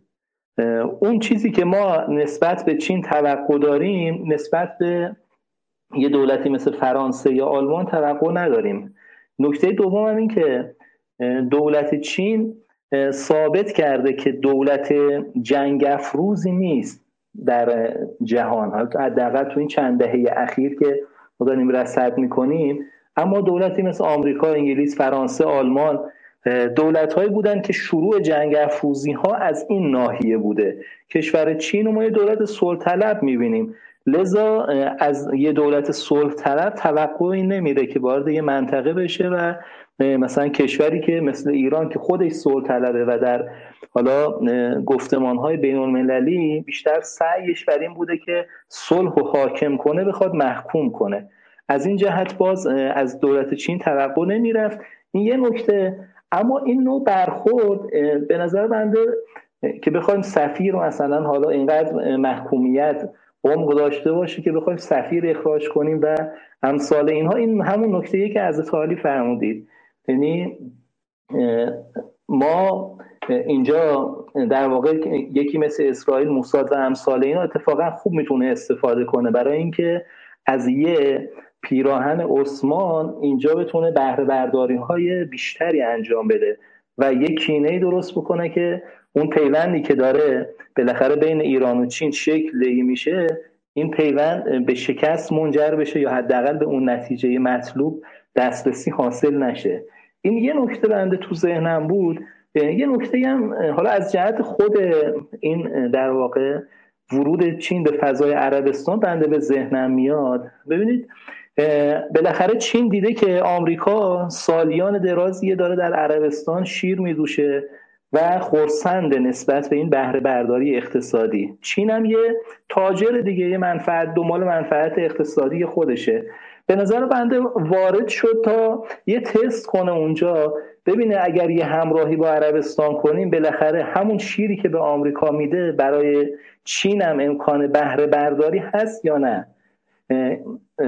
و به خاطر این خب بالاخره مجبوره که یه سری قدم ها رو با عربستان همراهی کنه تا ببینه آیا به مطلوب اقتصادی خودش میتونه دسترسی پیدا کنه یا خیر. اما اون چیزی که تو آینده این رخداد ما میتونیم خیلی خوب مشاهده کنیم، از نگاه اقتصادی الان بزرگترین رقیب چین در جهان خب آمریکاییان و اونا هم در عربستان دنبال صرفه اقتصادی هم فقط، یعنی اون بحث در واقع فرهنگ اجتماعی و امثال اینا یه بهونه‌ای برای منفعت طلبی‌های اقتصادی.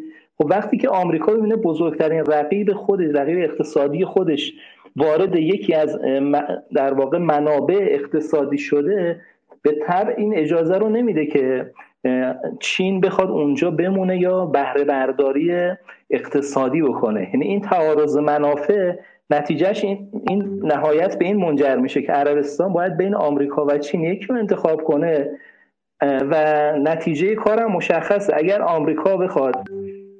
اگر چین بخواد اصرار کنه بر همراهی با چین در منافع اقتصادی، چون امنیت بالاخره عربستان دست آمریکاست، به راحتی نمیتونه این کار رو انجام بده و ضمن اینکه جنگ‌هایی هم که الان عربستان حالا هم به صورت نیابتی هم مستقیم با یمن درگیرشه، از جهت دیگه راهبر اصلی آمریکایی‌ها هستن و باز این اجازه رو جهت ورود چین به نحوی که مطلوب چینه، حالا نه ورودهای جزئی، بالاخره به عربستان نمیده و عملا چین دوباره مجبور میشه که این حالا تستی که انجام داده صرف نظر کنه و دوباره حضورش تو عربستان کم رنگ تر کنه.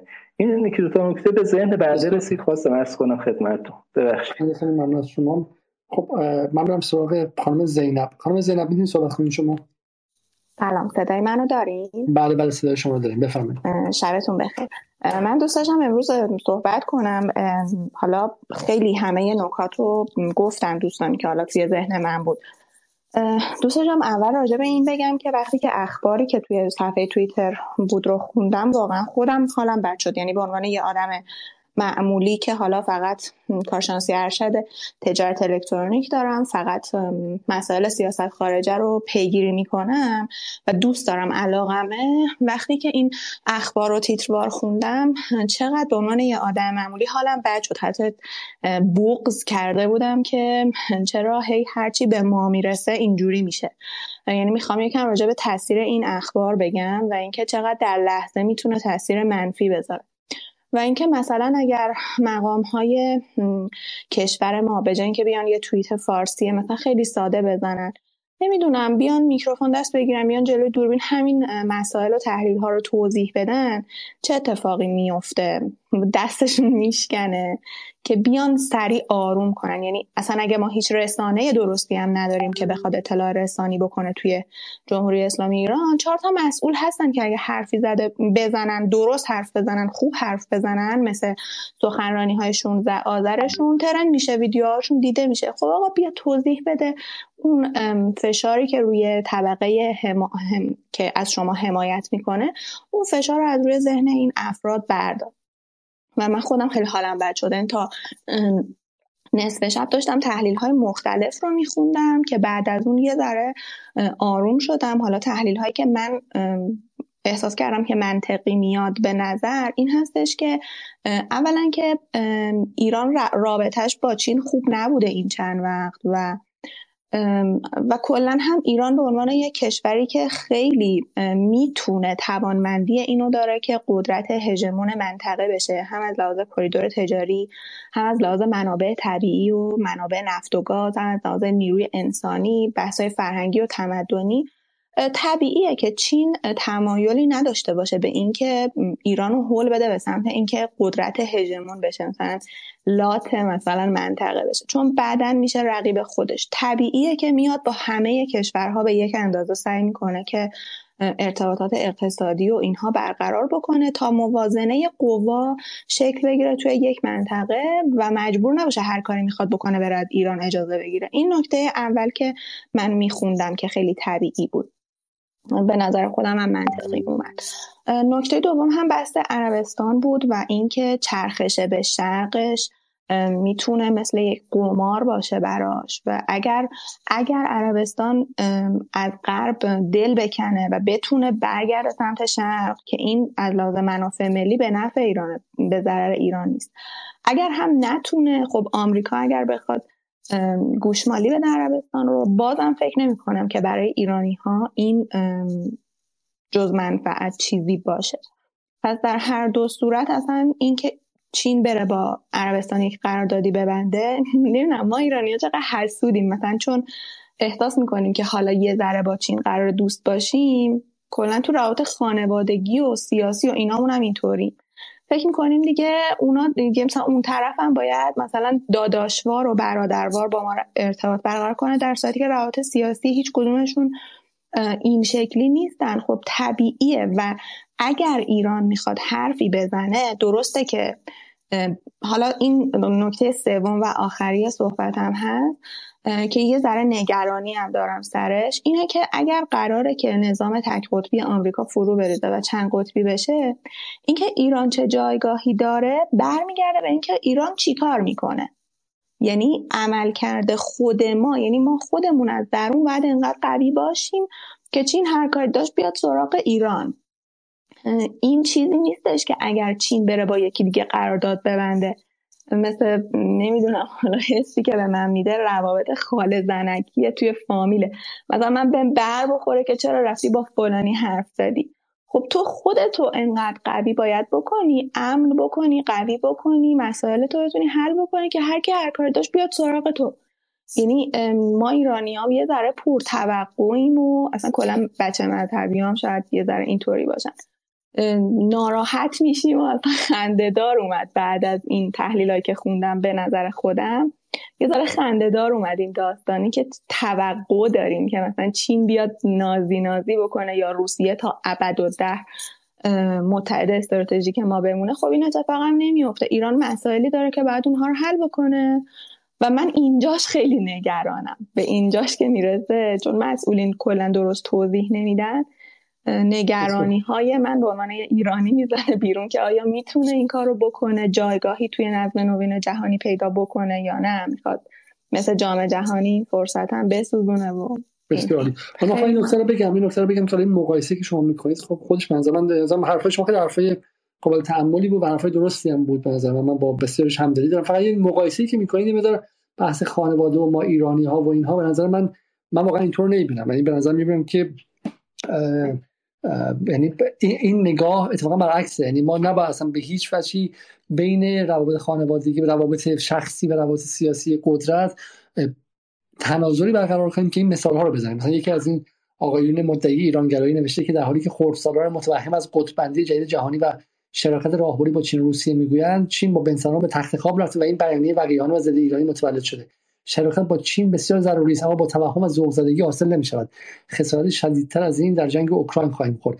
من مثلا میگه به تخت خواب رفت. این فقط اینها به ذهنشون نگاه نابالغانه‌ایه که به روابط بین‌الملل و توصیف اون رو مثلا روابط عاشقانه و زناشویی می‌بینن و توصیفش هم با معاهده خانوادگی و زناشویی می‌بینن. این در واقع تفاوت عرصه قدرت بین‌الملل رو با همین روابط قدرت شخصی و قبیله‌ای نمی‌فهمن و این مثال‌ها اصلا خودش بیانگر این ذهن بدوی است، ذهنی که وارد فهم روابط بین الملل نشده. به همین شکل هم به همون شکل من میگم که گفتن این که ما خاله زنکی ما فلان نمیدونن نیستش. نه جوامع احساس هویت ملی دارن، احساس ارق ملی دارن و اگر احساس عدم اعتماد به نفس ملی هم داشته باشن، چیزی که دشمن ازشون میتونه راحت یارگیری کنه. یعنی اگر شما یه ملتی باشی که خیلی به خودت مطمئن باشی و هرچقدر بیان دستت بندازن، چم کمدی برات بسازن و غیره، از جا تکون نمیخوری، مگر اینکه فکر کنی به نفعت باشه، مگر اینکه فکر کنی که الان میخوای بیانیه شدید لحن بدی چون به نفعته. ولی از داری ارق ملی به شکلی اون رگ گردن ملی خود محکمتر از این که با اولین چیز بخوام مثلا بزنه بیرون و بگه آقا سفیر اخراج کنیم و غیره. ولی هدف اینها این بود دیگه، این بود که میگم اینه که کلا دو تا انگاره رو مرتب تأکید کنن. یک، جمهوری اسلامی در نهایت حکومتی ناکارآمد و به شکلی فشلی که نمیتونه از منافع ایران دفاع کنه. اگر با چین قرارداد ببنده یعنی ایرانو فروخته، اگر با چین قرارداد نبنده عربستان قرارداد ببنده 3 برابر یعنی ایران خاک بر سر بوده و حتی نتونسته از منافع دنیای جدید استفاده کنه. این نکته اول.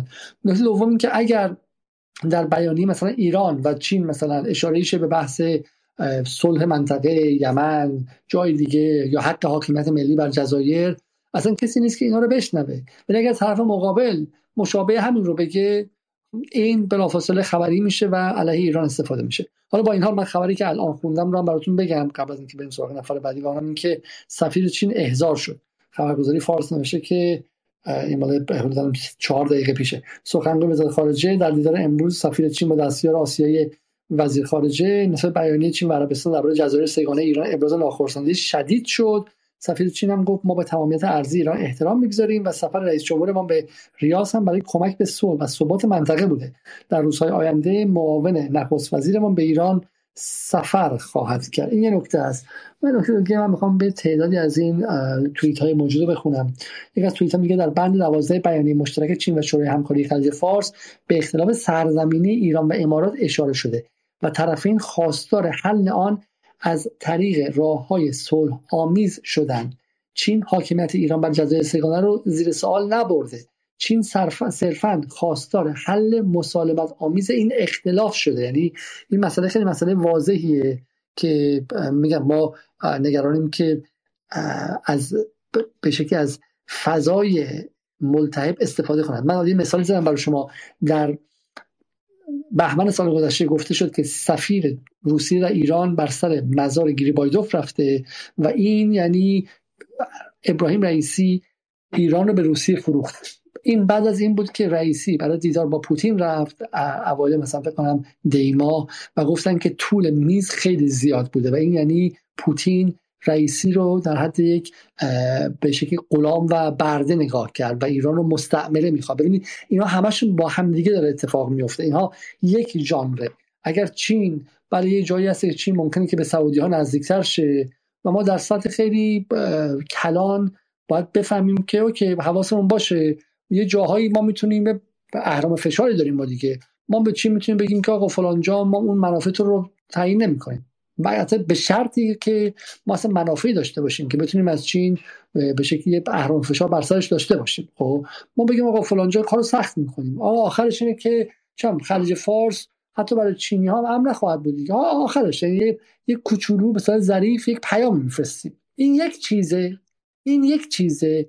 اما اینکه افکار عمومی 85 میلیون ایرانی مثل یک تکه یخ در اقیانوس شناور باشه و هر کسی خواست هر وری خواست ببرتش و کاری کنن که زیر فشار این افکار عمومی وزارت خارجه بیانیه شدید و لحن بده و احضار کنه سفیر چین رو و فلان کنه، این اتفاق ترسناکیه. یعنی اتفاقا حاکمیت ملی ما در مقام و در سطح افکار عمومی ما دست خودمون نیستش.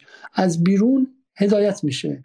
از بیرون میتونن افکار عمومی ما رو چنان تحریک کنن که ما مجبور شیم که ما سفارت خارجه وزارت خارجه ما و وزیرمون و معاون وزیرمون و غیره به تحرک بیفتن و ما مجبور شیم به چین با اینکه الان باشون دعوایی نداریم یه لگدی بزنیم یه فحش هم بهشون بدیم و غیره. این ترسناکه. وگرنه اینکه ایران و چین ممکنه در جاهایی منافعشون اصلا متضاد هم دیگه باشه شکی نیست. اینکه ایران و روسیه ممکنه منافعشون فردا در یه جایی متضاد باشه، در ارمنستان ممکنه یه جایی با هم دیگه سرشاخ شن، اصلا در مورد این چیزا شکی نیستش. خب اما چه کسی باید بتواند به روسیه اخطار بده یا به روسیه کی پشتش بزنه بگه من حواسم هستا اگه اون کارو کنی منم یواشکی اون کارو میکنم؟ این باید حکومت ایران باشه، نه تلویزیون بن سلمان، نه گروه‌های مجازی نزدیک به غرب گرایان در توییتر، نه چیزهای دیگه. و ما امشب درباره حرف میزنیم که چگونه اون گروه‌ها و محافل رسانه‌ای دارن ما رو به اون سمت که میخوان میبرن.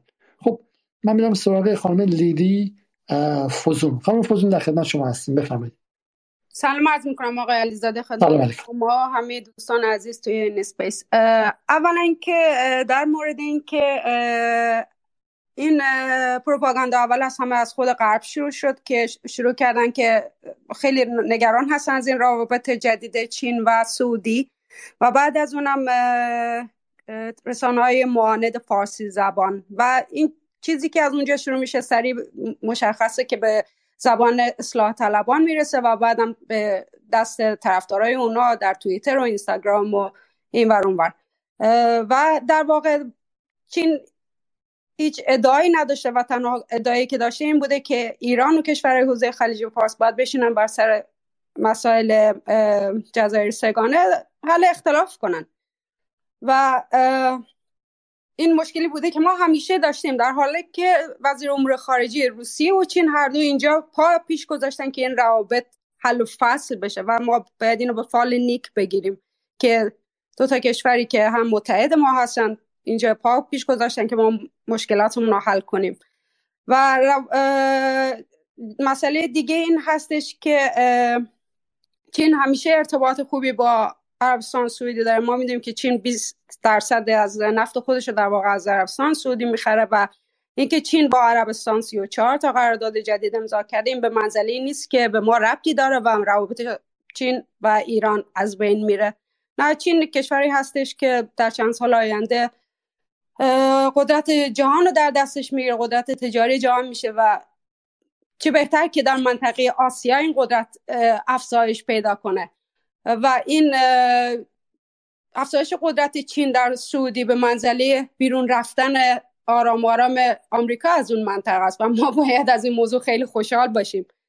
در حالی که پیمان شانگهای را داشتیم، وقتی که ایران وارد پیمان شانگهای شد، پشت سر اون سعودی درخواست داد که میخواد وارد پیمان شانگهای بشه. بعد بریکس رو داشتیم که ایران درخواست داد، پشت سر اون سعودی درخواست داد که میخواد وارد بشه.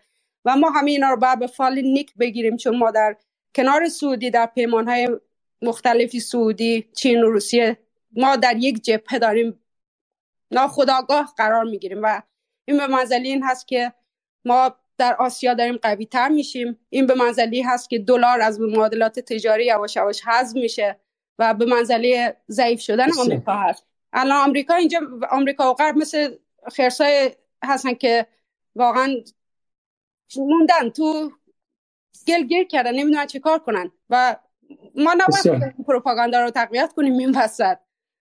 ممنون از شما. خیلی ممنون از شما. میرسم آقای تهران. آقای تهران در خدمت شما هستیم، بفرمایید. سلام عرض می‌کنم خدمت همه دوستان. سلام علیکم. خیلی ممنون که این فرصت رو به من دادید. خیلی خوشحالم که در خدمتتون هستم. گاهی اوقات این تحلیل‌هایی که دوستان ارائه می‌کنن و من میشنوم خیلی متعجب میشم و امیدوارم که سیاستمداران داخل ایران به این شکل و به این شیوه تحت تاثیر قرار نگیرن و به این شکل و به این شیوه رفتارم نکنن. خیلی عجیب هستش که ما روابط بین الملل رو گاهی اوقات مثل روابط خانوادگی و روابط دوستانه تحلیلش میکنیم. در روابط بین الملل تنها چیزی که به قولی اهمیت نداره اینه که شما با یه نفر دوستی، اینا همه فرضیاته که توی ذهن به نظر من عوام ایجاد شده که چین دوست ماست، نمیتونم روسیه دوست ماست. اون چیزی که وجود واقعی و تحلیل واقعی هست، منافع کشورها و منافعشون از لحاظ اقتصادی، سیاسی و ژئوپلیتیک هست که تعیین کننده روابطی هست که کشورهای مختلف برش انجام میدن. رقیب اصلی یا رقیب استراتژیک چین در منطقه غرب آسیا نه ایران هست نه عربستان هست. رقیب مستقیم چین در منطقه غرب آسیا کشور امریکاست و کشورهای مثل عربستان و ایران کارت‌های بازی هستند که چین در مقابله با رقیب استراتژیک خودش ازشون استفاده میکنه. نه بستن قرارداد با عربستان به معنای گذار از ایران هست و نه بالعکسش، یعنی بستن رابطه با قرارداد با ایران هم به معنی گذار از عربستان نخواهد بود و این اتفاقی که میفته مستقیما بر اساس منافع ملی چین اتفاق میفته و به نظر بنده حقیر اتفاقا خیلی هم مخصوصا در این قرارداد اخیری که با عربستان بسته، اگر از لحاظ استراتژیک نگاه بکنیم خیلی هم به نفع ما خواهد بود که یک بازیگر قوی دیگه رو وارد به قول معروف کشورهای حوزه خلیج فارس میکنه که به قولی امریکا تک مزراب اون کشورها نخواهد بود از این به بعد. و نکته خیلی مهمی که تو رابطه ایران و چین مهم هست، اولا که در حال حاضر چین بزرگترین شریک تجاری ایران هست. این یه فکت واقعی روی زمین، شما نمیتونید اینو با هیچ چیزی تغییر بدید و مضاف بر اون اهمیت استراتژیکی که ایران برای چین داره اهمیت کوریدوری هستش، نه اهمیت به قولی مالی یا حجم صادرات یا حجم واردات. اون اهمیت کوریدوری ایران هستش که برای چین باعث میشه که به قولی ایران همیشه برای چین کشور حائز اهمیت باشه و ما در به عنوان ایران، من میخوام یه تحلیلی به عنوان سیاستمدار داخل ایران ارائه بدم که باید به چه گونه فکر بکنیم. اتفاقاتی که در دهه گذشته برای ما افتاده به وضوح نشون میده که رابطه ایران و امریکا دستاندازهای بسیار زیادی خواهد داشت. این دستاندازها به معنی این نیستش که سیاستمداران ایرانی تمایل به برقراری ارتباط با امریکا ندارند. دقیقاً برعکس این قضیه است. سیاستمداران امریکایی در از گروهی در امریکا هیچ تمایلی به برقراری ارتباط با ایران ندارند و گروهی در ایران به همچنین. چرا به این گونه است؟ به دلیل اینکه منافعی که امریکا یعنی گروهی در امریکا از عدم ارتباط با ایران میبرن به واسطه وجود اسرائیل و به واسطه وجود اعراب، خیلی منفعت بیشتر از این هست که ما بخوایم این دقیقی ارتباط رو عادی سازی با ایران بکنیم. قراردادهای تامین امنیت و قراردادهای نظامی که امریکا با کشورهای حوزه خلیج فارس و از طرف دیگه اسرائیل با خود امریکا برقرار کرده، قراردادهای نظامی، میدونید که امریکایی‌ها به صورت گیفت سالی 5 میلیارد دلار به اسرائیل هدیه میدن، فارغ از اینکه خیلی از به قول معروف تجهیزات نظامی هم براشون تامین میکنن، مضاف بر این قراردادهایی که آخرین قراردادی هم که اینا امضا کردن که یه گنبد آهنین برای کشورهای حوزه خلیج فارس تامین بکنن که فکر میکنم که رقم این قرارداد تامین امنیت چیزی حلوش 1000 میلیارد دلار خواهد بودش. و این باعث میشه که گروهی در امریکا، یعنی حتی اگه بایدن امروز هم بخواد با ایران برجام امضا بکنه، اجازه بهش نخواهند داد. که این آقای علی واعظ خیلی تاکید داشتن که نه، الان وقتشه که اگر ایران نتونه با دموکرات ها ببنده، ریپابلیکن ها که دیگه جای خود دارن. ولی اون چیزی که من میبینم از اوضاع سیاست خارجی امریکا، عادیسازی روابط با ایران در شرایط کنونی به نفع امریکا نیست به هیچ وجهی و امریکا به این دنبال این نخواهد بود. ایران به عنوان بازیگر منطقه‌ای در اون منطقه چاره‌ای نداره به نگاه به شرق. یعنی اگر بخواد مانند آقای روحانی کشور رو استاپ بکنه، تمام سرمنشه های اقتصادی کشور رو ویت بکنه برای قرارداد با برجام امریکا، باز فرصت ها از دست خواهد رفت و هیچ چاره‌ای نداریم ما که در این روزگار نگاهی به شدت به اقتصادهای نوظهور داشته باشیم. اقتصاد چین اقتصاد خیلی قوی هست.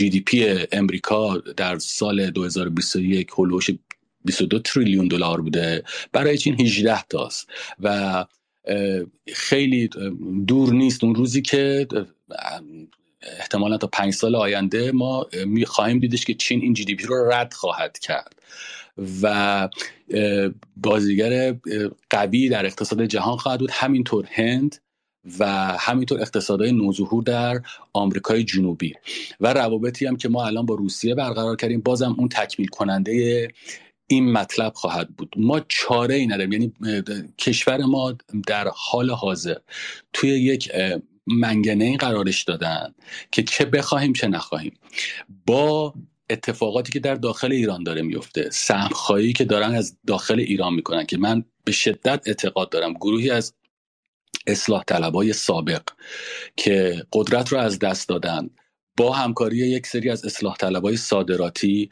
مثل آقایون مراد بیسی و آقای مجتبی واحدی و اینا که صداهاشون خیلی بلند هست در کلاب هاوس و این بر اون بر که شما میشنوید، به دنبال به قول معروف یک چالنجی با هسته سفت قدرت در داخل ایران هستند و هدفشون هم گذار از مقام رهبری هستش در ایران.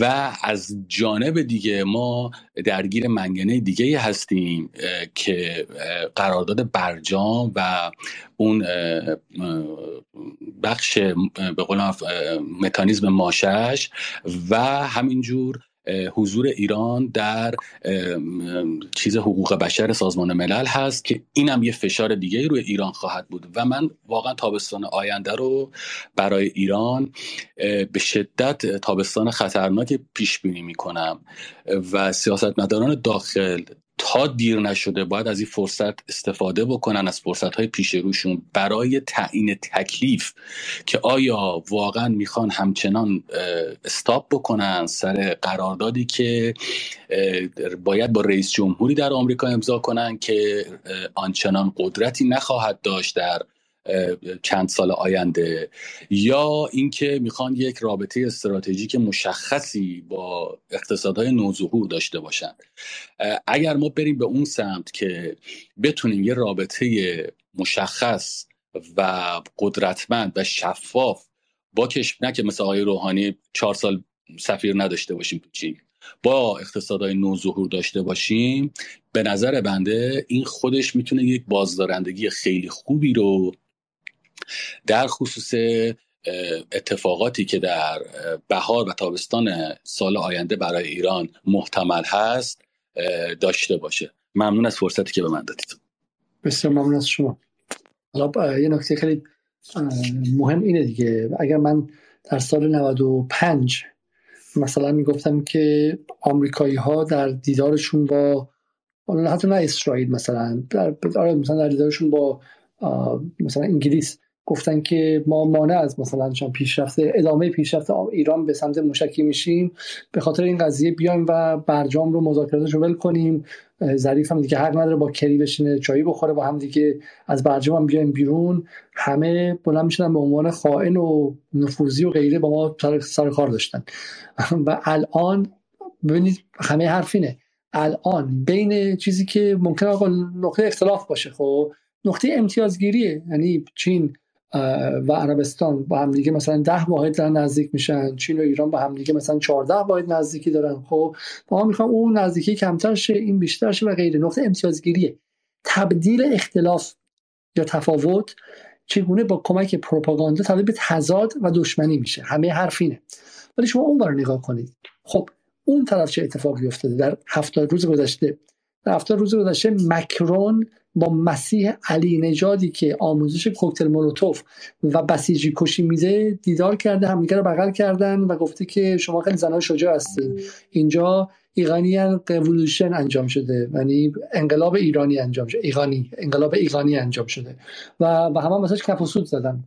اونور آلمان مجبور کردن، اسماعیلیون بلند شده برای همین رفته برلین، چون آلمان بازیگر محافظه‌کاریه، بلند شده اسماعیلیون رفته برلین که مجبور کنه برلین هم نتونه وسط بازی کنه، خب برلین هم وایسه و مقابل ایران صف بکشه و الان برین تلویزیون برلین ببینید. ما فردا یک چند مقاله در سایت جدال نقطه تیوی منتشر خواهیم کرد از یک از این برنامه‌های تلویزیونی آلمان، ببینید چه کار دارن میکنن با ایران. اصلا رسما انگار مثلا ایران صدام، چون عراق دوره صدامه بابش حمله نظامی شه، اونم از اونجا و اون طرف اون کشورها هستن که با این سطح خصومت دشمنی دیگه چیزی مقابل ایران کم نذاشتن در این دوره. منی که از سال 2000 در انگلیس هستم میگم این مدت چیزی که از الان همه چیز از روز سینماهای انگلیس مختص ایران شد، نمایشگاه‌های نقاشی همینطور فلان، یعنی حالا به قول یک دوستان میگفت اصلا بحثی که واقعا بحث ایران هم نیستش، این داستان زن زندگی آزادی آخرین کمپین جدی لیبرال دموکراسی در جهانه و گلوبال لیبرالیسم به خاطر بحران‌های داخلیش هم که هست، چون در اون خود آمریکا موفق نیست، خود ابورشن رایت یا حتی سخت جنین رو هم داره از دست میده و همه جا داره عقب میره و به ترامپیستا و ناسیونالیستا و راست افراطی دارن میان. لیبرالیسم به چنین چیزی نیاز داشت، برای همین داره افراط میکنه. ایده دیگه میگن نه، میخواد واقعا بحران رو ایجاد کنه در غرب آسیا و میخواد منطقه رو مستعد به تنش بیشتر کنه و غیره. حالا در هر صورت هر چی که شما دشمنیتون با اونور در اون حده چنین چیزی گفتن، این رو مقایسه کنید با سفیر چین در ایران که اومده گفته نه اشتباه شده، سوء تفاهم شده، خب ما مخلص ایران هم هستیم، ما همیشه به تمامیت ارضی ایران کاملا احترام میذاریم، خب حرف اون چیز دیگه ای بود، بعد ترجمه کردن آقا اشتباه شده روبوسی کنیم با هم دیگه. این دو تا شما کنار هم دیگه میذارید و چی میشه که جامعه ایران مقابل این بخشایش مقابل اون طرف کاملا بی‌حس شده و یه بخشایی هم دارن رسما از غرب کمک میخوان که کمک کن، نوفلای زون بیار، تحریم بیشتر بیار، چه میدونم فشار بیشتر بیار، بیشتر ایزولاشون کن، ویزا بهشون نده، دانشمنداشون رو بیرون کن، دستگیرشون کن، فلان کن. ولی این ور به خودش اجازه میده که مثلا نمیگم متحد، برخلاف آیزارم اصلا معتقد نیستم که چین و ما در یک منطقه ایم و در یک جبهه اینا اصلا چین جبهه شاهدش نباشه. نه من میگم متحد، من میگم یکی از معدود منافذ فروش نفت ما در دوره تحریم، یعنی همین الان یکی از معدود منافذ مبادله و مراوده اقتصادی و این جاها رو میخوان ببندن. اصلا من میگم به جای چین شما بذار کشور ایکس، یکی از جاهایی که ما داریم بهش نفت میفروشیم، خب اینا میخوان این رو برای محدود کنن. حالا چه کسانی که اگر نگران رابطه ایران و چین بودن تو این 70 روز گذشته از این انقلاب زن زندگی آزادی که یکی از نقاط کلیدیش حمله به اون ساختمان جاده ابریشم و اون ساختمان به شکلی ایران و چین و غیره در چابهار بود شروع نمیشد، خب که خیلی خیلی واضح تبدیل ایران به کریدورهای انتقالی از روسیه و چین رو هدف گرفته بود. یکی از اهداف واقعی این قضیه انقلاب زن زندگی آزادی داخل گیومه ناامنسازی جاده‌های ایران، ناامنسازی ایران به عنوان یکی از متحدان این کشورها بود. یعنی دقیقاً از اون سمت اومدن در 70 روز گذشته اول ایران رو به عنوان یک متحد بالقوه برای چین به شکلی مورد سوال بردن، گفتن آقا اینا به قول معروف کشور خودشون نمیتونن اداره کنن، بلواس اینجا آشوبه، نمیتونن خیابوناشون رو اداره کنن، اینا میخوان بیان تو نظم نوین جهانی متحد شما باشن. بعدم اومدن اینور گفتن که آقا نگاه کنین اینها چه میدونم از داخل ایران رو هم به چین انداختن. این دو تا همزمان با همدیگه میاد و من همه حرفم اینه که اینها از جنس یک پروپاگانداست، از یک اتاق فکر میاد. همه حرف من اینه، اینکه چین ممکنه که الان نه 3 ماه دیگه، 6 ماه قبل، 2 سال دیگه پا از گلیمش دراز کنه در جایی شکی نیستش، اما اتفاقا موج حاضر از دل همون اتاق فکری اومد که سال گذشته داشت میگفت ایران رو به چین فروختن، 6 ماه پیش گفت ایران شد مستعمره روسیه، 8 ماه پیش گفت رئیسی رفت اونجا و پوتین بهش تحقیرش کرد و تو سرش زد. اینها یک اتاق فکر هستن و ما باید مقابل این اتاق فکر بیستیم و نباید بگذاریم که با پروپاگاندا و جنگ رسانی از داخل این گونه از ما یارگیری کنن. خب من میرم سراغ آقای رامین عدل. آقای رامین عدل خدمت شما هستیم و بعد از شما هم آقای محمد رضا. سلام میکنم به صادقانه میخوام بگم خیلی خوشحال نیستم که تو این موقعیت قرار گرفتم، چون نه روحاً نه جسماً توانایی شنیدن در واقع رویکرد اپیسیلکی ندارم واقعاً، ولی خب ناچار شدم که رویکرد چی؟ اپیسیلکی، این که میگه دانشمندانی که توی نظریه‌ای در واقع شکست خوردن ولی ناامیدانه با ارائه نظریه‌های فرعی نامحتمل در مقام دفاع از نظریه‌های در حال فروپاشی خود هستند. ببین الان 1 ساعت داره صحبت میشه، موضوع سر اینه که ایران، موضوع در مورد ریاکشن ایرانه، 1 ساعت فقط بحث داره میره سمت این که شما خودت میگی که چین نمیدونم در اون موضوع پارسال قرار نبود بیاد در مقابل غرب وایسته، یا مثالهایی از این دست که نمیدونم خواهر برادر نیستن، اینا اصلا موضوع چین نیست که چین داره رفتار طبیعیشو انجام میده، و یا اینکه هی بریم بگیم غربی ها این کارو کردن، رسانه های فلان این کارو کردن. ایران چیکار کرده تو همه این چند دهه در مقابل رفتارهای چین؟ شما 10 دقیقه تایم بذاریم بگیم آقا 10 دقیقه شما وزارت امور خارجه ایران بیاد فقط بشماره بگه ما این ریاکشن ها رو نشون دادیم، خوب یا بد. هیچ ریاکشنی نداشته، چون ایران نه تنها در مقابل به اصطلاح متحدانش که در مقابل دشمنانش هم نتونسته ریاکشن نشون بده. وقتی قهرمان جنگ های نیابتیشو زدن، وقتی نفر اول اتمیشو زدن، چه ریاکشنی تو این مدت نشون داده؟ به اصطلاحی هست ظالم دست کوتاه. حالا من نه مطالعات روانشناسی دارم، نه متخصص علوم سیاسی هم، من یه مستندسازی مطالعاتی، یه تحقیقاتی برای کارهای مستندم داشتم. ظالم دست کوتاهه، هیچ اکشنی در مقابل هیچ نیرویی نمیتونه نشون بده، مگر اینکه بیاد تو داخل بیاد 4 نفر رو اعدام کنه، نمیتونه بره با پولهای کلان و دلارهای نفتی بره قاتل اجاره‌ای بگیره تو غرب، مثلا آقای نمیدونم رضا چیچی رو کتابخونه‌اش بره تو کتاب فروشی زیرزمینش یک ساک بذاره یه بمب بتره. اینه داستان، از این قراره. یعنی عمق فاجعه خیلی بیشتر از اینه که ما 2 ساعت بیایم اینجا فرافکنی بکنیم و دوستمون بیاد نمیدونم از مباحثی صحبت کرد که مسلمان کشی و این داستانا. جمهوری اسلامی مگه در مقابل همین مسلمان کشی چه ریاکشنی نشون داده یا ارمنستان؟ اینم طبیعت یک حکومت و سیاسته. ولی من برام جالبه که این کسایی که الان صحبت کردن آیا همشون تو دستگاه جمهوری اسلامی حقوق میگیرن؟ نه. پس چرا داریم اینجوری اپسیلکی دفاع میکنیم از یک تز شکست خورده؟ واقعا یک وقت سعی میکنم وارد این مبحث. من متوجهم تز شکست خورده چیه اینجا؟ هنوز متوجه نشدم. ببینید آخه الان یک ساعت شما دارین اصلا یک ساعت نه 5 ساعت. من الان متوجه نشدم تز شکست خورده چیه. الان مقصر جمهوری اسلامیه و بقیه در واقع بقیه تقصیر ندارن. بسیار خوب. و جمهوری اسلامی هم جز آدمکشی تو زیرزمین کتابخونه ازش کاری بر نمیاد. بسیار خوب. یه سوالی من جواب بدید.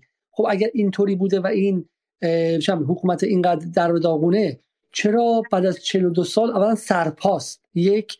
دو، اون آمریکا با این عظمتش که تونست به شکلی قذافی و صدام و 4 تا دیگه هم برداره، چرا نتونست این حکومت قزمیت رو که جز آدمکشی تو زیر زمین کاری بلد نیست جابجا کنه؟ سه، چرا این حکومت قزمیت با همه شعارهای گلدرشت و به شکلی زیبا شناسی خیلی داغونش، اما حرفش درست در اومد و آمریکا رو تیکه تیکه از نظر نظامی از منطقه خارج کرد؟ بحث عینیه.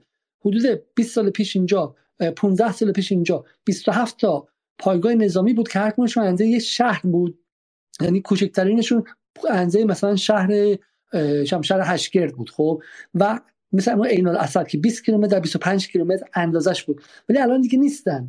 تک تکشون رفتن، از افغانستان رفتن، از عراق دارن رفتن اغلبشون و داره منطقه از این پاک میشه. به عبارتی این جمهوری قزمیتی که جز آدمکشی تو زیر زمین کاری بلد نیستش، چطور تونستش که بزرگترین ابرقدرت تاریخ رو با سال 750 میلیارد دلار هزینه نظامی و داشتن F-32 که 2 تریلیون دلار هزینه شده از این منطقه خارج کنه؟ این دوتا با عقل من جور در نمیاد.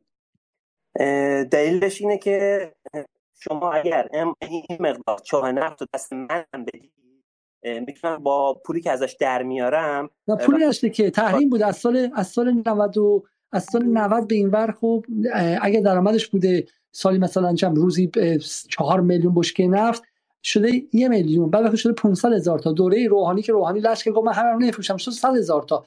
بعد همزمان شکم‌ها گنده‌تر بوده، نیروی کار به شکلی نیروی بوده که چند بعد بهش حقوق میداده، خرج و دخلش هم با هم نمیخورده. اتفاقا برعکس، اون عربستان بوده که اون پول دلار داشته، ایران که حتی نفتشون نتونسته بفروشه، مردم خودش نون بخره و آرد بفروشه. این دو تا چرا با هم معنی نداره که چجوری با هم دیگه جمع می‌بندین شما؟ کدوم نفت، کدوم فروش نفت؟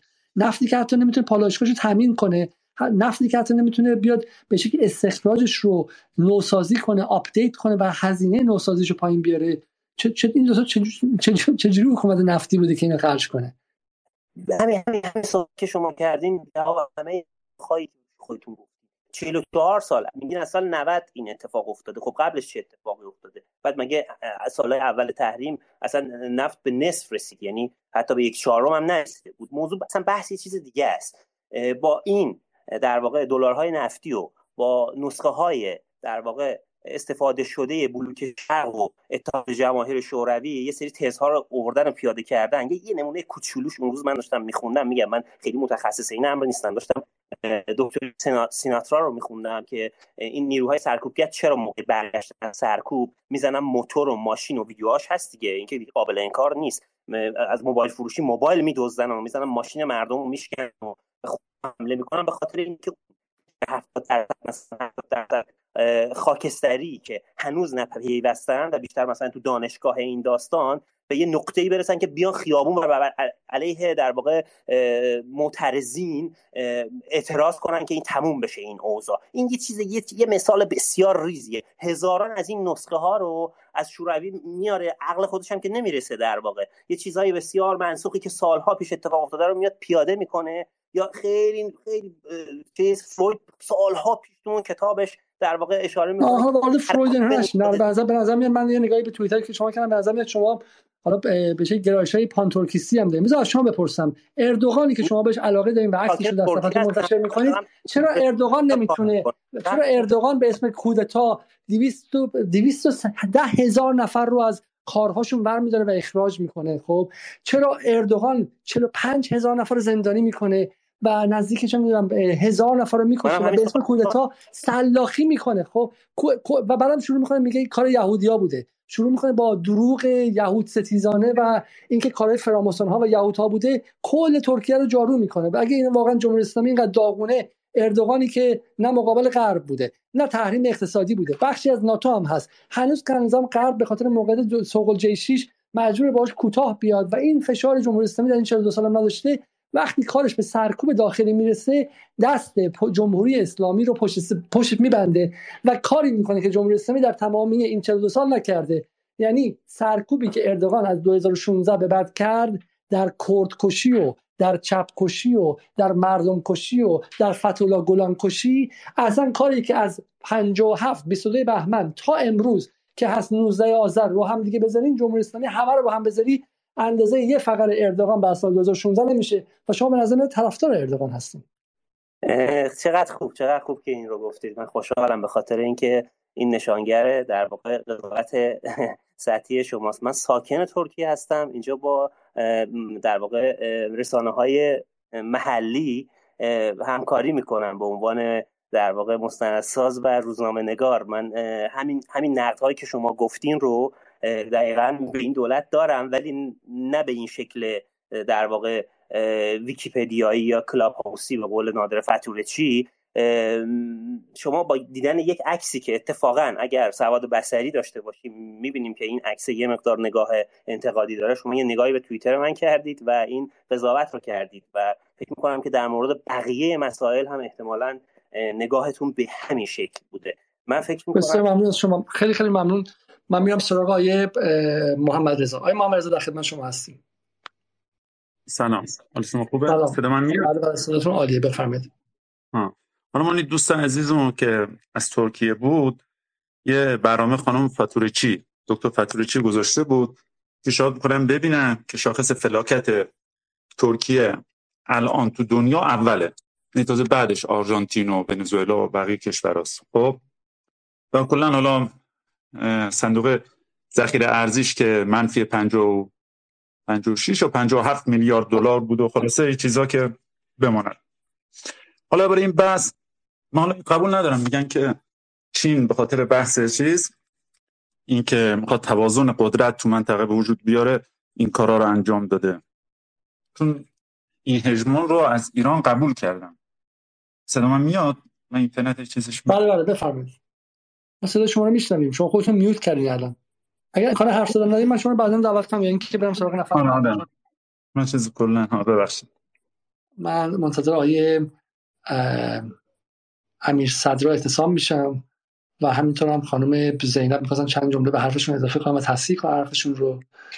و خب خانم زینب اگه می‌شینیم صحبت کنیم همین الان بفرمایید که ما بحث شما رو جمع کنیم. بله، من فقط یه بار اومدم بالا دوباره یه توضیحی بدم. این که گفتم که خیلی از اکانت‌های مذهبی یا طرفدار جمهوری اسلامی ایران صحبت‌های ابتداییشون، یعنی اون موزه‌گیری‌های ابتداییشون شبیه اینه که مثلا چین و برادر یا خواهر خودشون میان، خیلی بهشون انتقاد وارد شد. در تایید حرف شما داشتم میگفتم که وقتی که مسئولین کشور رسانه درستی ندارن و سرعت عمل بالایی ندارن، نمیان توضیح بدن توی اون بدو اتفاق یکی دو ساعت اول، طبیعیه که این عکس‌العمل‌های اشتباه و سطحی رو ما ببینیم. یعنی من تایید نکردم که اینطوری نگاه کنیم به کشورها، نگاه خودم انتقادی بود، ولی میگفتم که خب وقتی که طرف مقابل نمیاد توضیح درستی بده، اون افراد آدم‌های مختلفی هستن و ممکنه تخصص سیاسی نداشته باشن، ممکنه یکی هم مثل من نباشه که تا 12 شب بره مقاله بخونه ببینه داستان چیه. موزه‌گیری اولیه‌اش خیلی سطح پایینه، جوری که انگار با روابط خانوادگیش داره اینها رو مقایسه می‌کنه و خودم هم منتقد این فضا بودم. فقط گفتم بگم که دوستان حالا همین ممنون. ماشاءالله بسیار خب مالگی باشید. می‌خوام اتاق رو میام تا 5-6 دقیقه ببندیم، ازم اصل بحث منعقد شد. برای همین اگر کسی واقعا حالا حرف خیلی خاصی داره که به نظرم که در این گفتگو انجام نشده، دست بلند کنه فرمان دوستان رو بیارم بالا که بحث رو ما ببندیم. علیزاده اجازه دارم من یه نکته اضافه بکنم؟ بفهمید.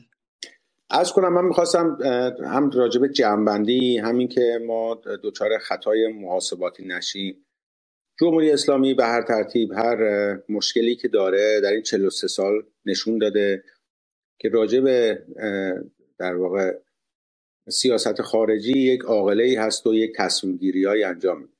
صحبتی که بیشتر توی این اتاق مطرح شد و ما باید ازش یاد بگیریم این هست که ما گول فضای رسانه‌ای رو نخوریم و اون چیزی که نمیدونم این سعودی اینترنشنال و من و تو و بیبیسی و فارسی توی ما خما میکنن با دیده شک بهش نگاه بکنیم. این تمیز و قائل بشیم بین این دو مسئله. اگر جمهوری اسلامی تصمیم درستی نگرفت، اون تحلیل خودشو داره، اون نقد خودشو داره، یه قسمتش راجع به ما هست که وارد این بازی نشه. خیلی ممنون. بسیار ممنون از شما. خب من قبلا که آقای رحمت الله میتونن صحبت کنم. آقای رحمت الله، خب آقای رحمت الله منتظر شما هستیم، بفرمایید. سلام جناب علیزاده و سلام تمام دوستان. خوشحال شدم که بالاخره بعد یک ماه و نیم تونستم بیام بالا. در مورد این قضیه امروز به خاطر جزایر سگانه، من اولین چیزی که به ذهن من اومد این بازیگران، فوتبالیستا، هیچ کدوم از اینایی که تو این سه ماه انقدر گلوها خودشونو پاره کردن، یک کدوم از اینا نیومد بیاد بگه که آقا حق نداریم چین حرفی رو بزنی، یا توییت های اینترنشنال، توییت من و تو، اینا اومدن چه توییتایی زدن برای عربستان؟ آره عربستان میخواد یه دوست جدید پیدا کنه. یا متاسفانه کسایی که چشماشونو بستن، یعنی کور واقعی شدن، کسای ملیگرایی که پرچم شیر و خورشید رو دوست دارن، اینا با خودشون فکر نمی‌کنن این جمهوری اسلامی تو این 42 سال تحریم، بدترین تحریم‌های بین‌المللی، من خیلی از کشورهای دنیا رفتم دیدم، اوضاع ایران نسبت به خیلی از کشورهای دنیا که هیچ تحریمی هم نبوده، همین الان خیلی خیلی بهتره. ولی با خودشون این ملیگراها نمیگن چرا اینقدر تعصب، بحرین رو کی عروض کرد، ترکمنچای رو کی بست؟ جمهوری اسلامی اربدی داشته تو این 42 سال، ولی یک وجب از خاک ایران به کسی هدیه نداده. چرا اینا رو واقعا نمیخوان ببینن؟ منی که میگم تمام این کشورها رو مقایسه میکنم، ایران، من بعضی چیزها رو واقعا اینجا، من تو سوئدم، برای دوستای سوئدی میگم بازنشستگی شما 25 سال بیمه بدین بازنشست بشین، بعد اون تا آخر اون به شما میرسه، اگه شما فوت کنین به خانومتون میرسه. همچین چیزایی تو کشور سوئد وجود نداره. یعنی بحث کلی به نظر من اینکه جمهوری اسلامی خوب است نه رو بزنیم کنار. خوب آره. بحث خیلی مشخص و خاصی ما امشب داریم، یعنی بحث این بیانیه مشترکی که چین و عربستان دادن آیا در مقابل منافع ایران یک، خب، و دوم اگر در مقابل منافع ایران آیا باید ایران واکنش شدید و لحنش نشون بده، یا اگر نداد به خاطر اینکه ایران از چین میترسه، ادعای اینها اینه که به خاطر اینکه ایران ایدئولوژیکه و با غرب دشمنی داره بعد باعث شده که مقابل شرق مماشات کنه. بحث ما خیلی بحث مشخصی و اجازه بدین اگر من به آقای امیر عبدالله، من برای توییت آقای امیر عبداللهیان وزیر خارجه ایران یه کامنت گذاشتم، گفتم واقعا اگه من میگم باید به شدیدترین لحن ممکن اون جواب بده. من میگم ایران اگه واقعا میتونه، اگه بزن دیگه، اینجا بحث منافع ملیه، چین دلش نسوخته. تمام اینا رو آدم این سه ماه رو با خودش مقایسه میکنه، حتی پشت پرده چین با اروپا هم شاید دستشون توی کاسه باشه. یعنی چین نمیخواد یه بار قدرتی مثل ایران بیاد توی منطقه.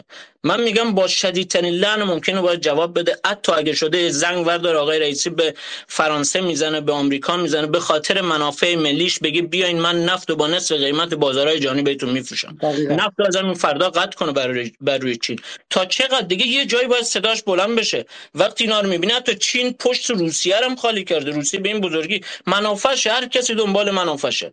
یعنی نباید ایران با به شکلی مثلا تندتر با مثلا به شکلی توقیف نفتکش‌های چینی در خلیج فارس یا حتی مثلا حمله به نفتکش‌های چینی اینها پاسخ بده که چینی‌ها خوب نه. من با این مخالفم تو اوضاع فعلی ایران، ولی واقعا حمله به بازرگانان چینی در داخل ایران، دستگیری و بریدن دست و پاشون چین، به نظر شما؟ نه من 100% با این مخالفم، 100% با این مخالفم. ولی برای توییتر بگم بعد اینو گزارش میدم، یه دوستی شوخی دارم میگم، دوست آره، یه دوستی به به آقای امین یکی قبل از من داشت صحبت میکرد، گفت نمیدونم 40 سال نفت دست ما بوده، عراق نفت داشت، یمن نفت داشت.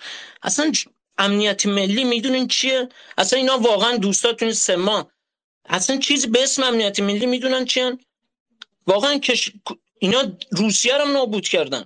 دم جمهوری اسلامی گرم، من نمیخوام تعریف کنم، ولی یه خواهش دیگر هم از شما آقای علیزاده دارم. خیلی براتون کامنت گذاشتم، خیلی براتون پیوی گذاشتم. یه برنامه بذارین راجع به الان ما تو این 3 ماه تمام این سختی‌ها رو کشیدیم.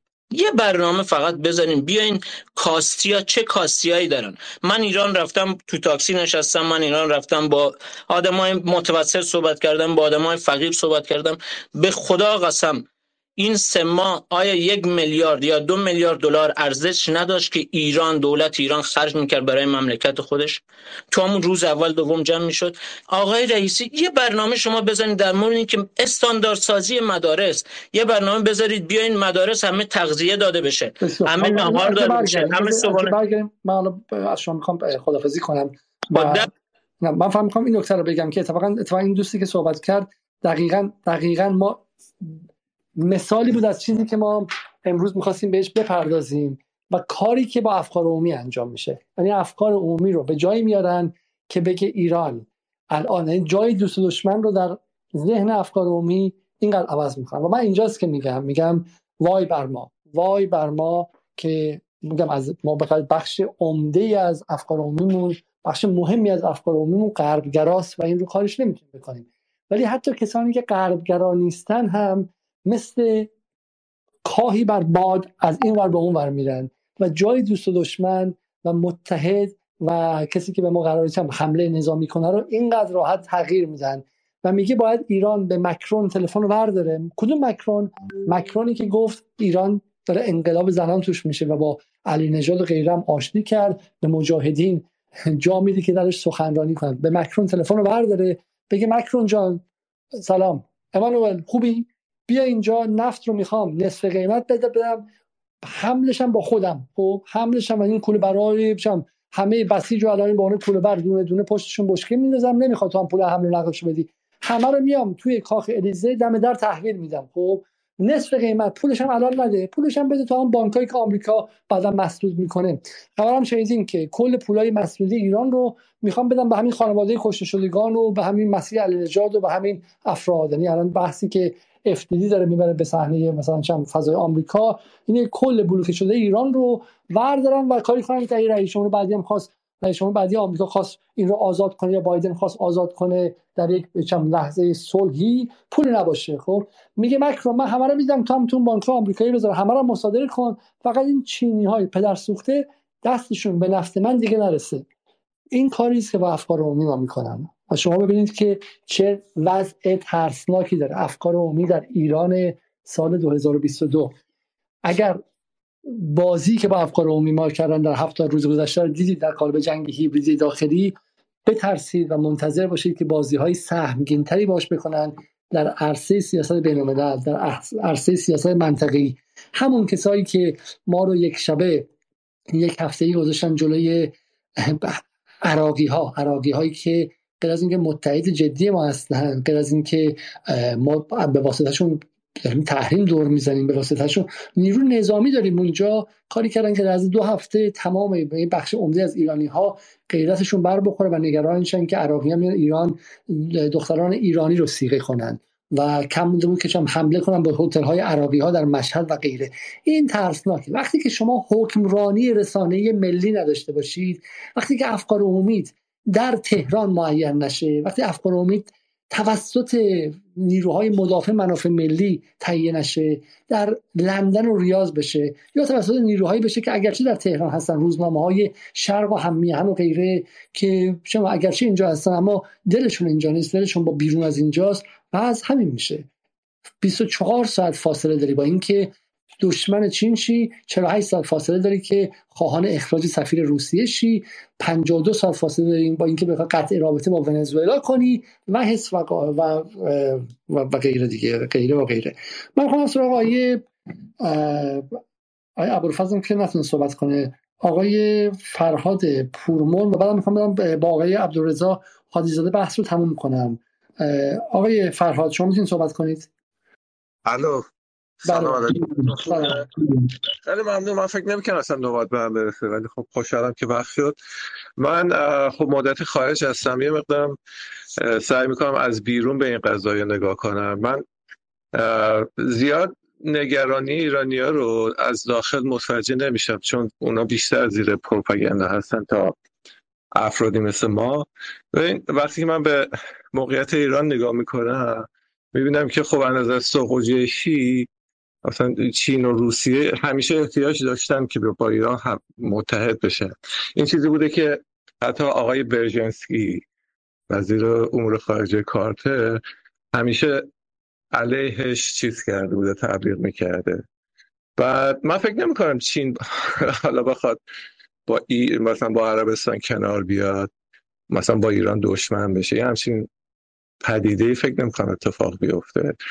من این قضیه سفر آقای شی رو به عربستان تو من خبر خوبی می‌بینم، چون من فکر می‌کنم این سیاست چین همیشه دورور این بوده که منطقه ما رو متحد کنه. بعد حالا از نظر سیاسی من متن خارجیش هم خوندم، اعلامیه‌اش رو خوندم، هیچ چیزی درباره این که درباره جزیره ها حرف بزنن یا ایران رو محکوم بکنن چیزی نبوده. چیزی بوده که الان سالهاست میگن که ایران باید با همسایه‌اش کنار بیاد. خب از نظر اونا حالا تقصیر کیه که ما دشمن عربستان هستیم یا نیستیم؟ اون یک کشور سومه، نمیتونه خیلی بیاد قضاوت کنه که ما چرا با همسایه‌مون مشکل داریم و این مشکل ماست که باید با همسایه‌مون کنار بیایم. بعد خب مسئله سیاست داخلی یا سیاست خارجی ماست. بعدم من فکر نمی‌کنم این سفر اصلا هیچ چیزی رو از قبل عوض کرده باشه و به نظر من خبر خوبی بود. من نمی‌دونم نگرانی دوستان کجاست. شما معلومه که یا موضوع بله باز می‌خوام از خدا می‌گم معلومه که یا مثلا شما رو می‌خوام که صداتون نپیچه. معلومه که یا مثل ما مزدور جمهوری اسلامی هستید یا به شکلی شما هم مثلا ایران رو به چین فروختین و غیره.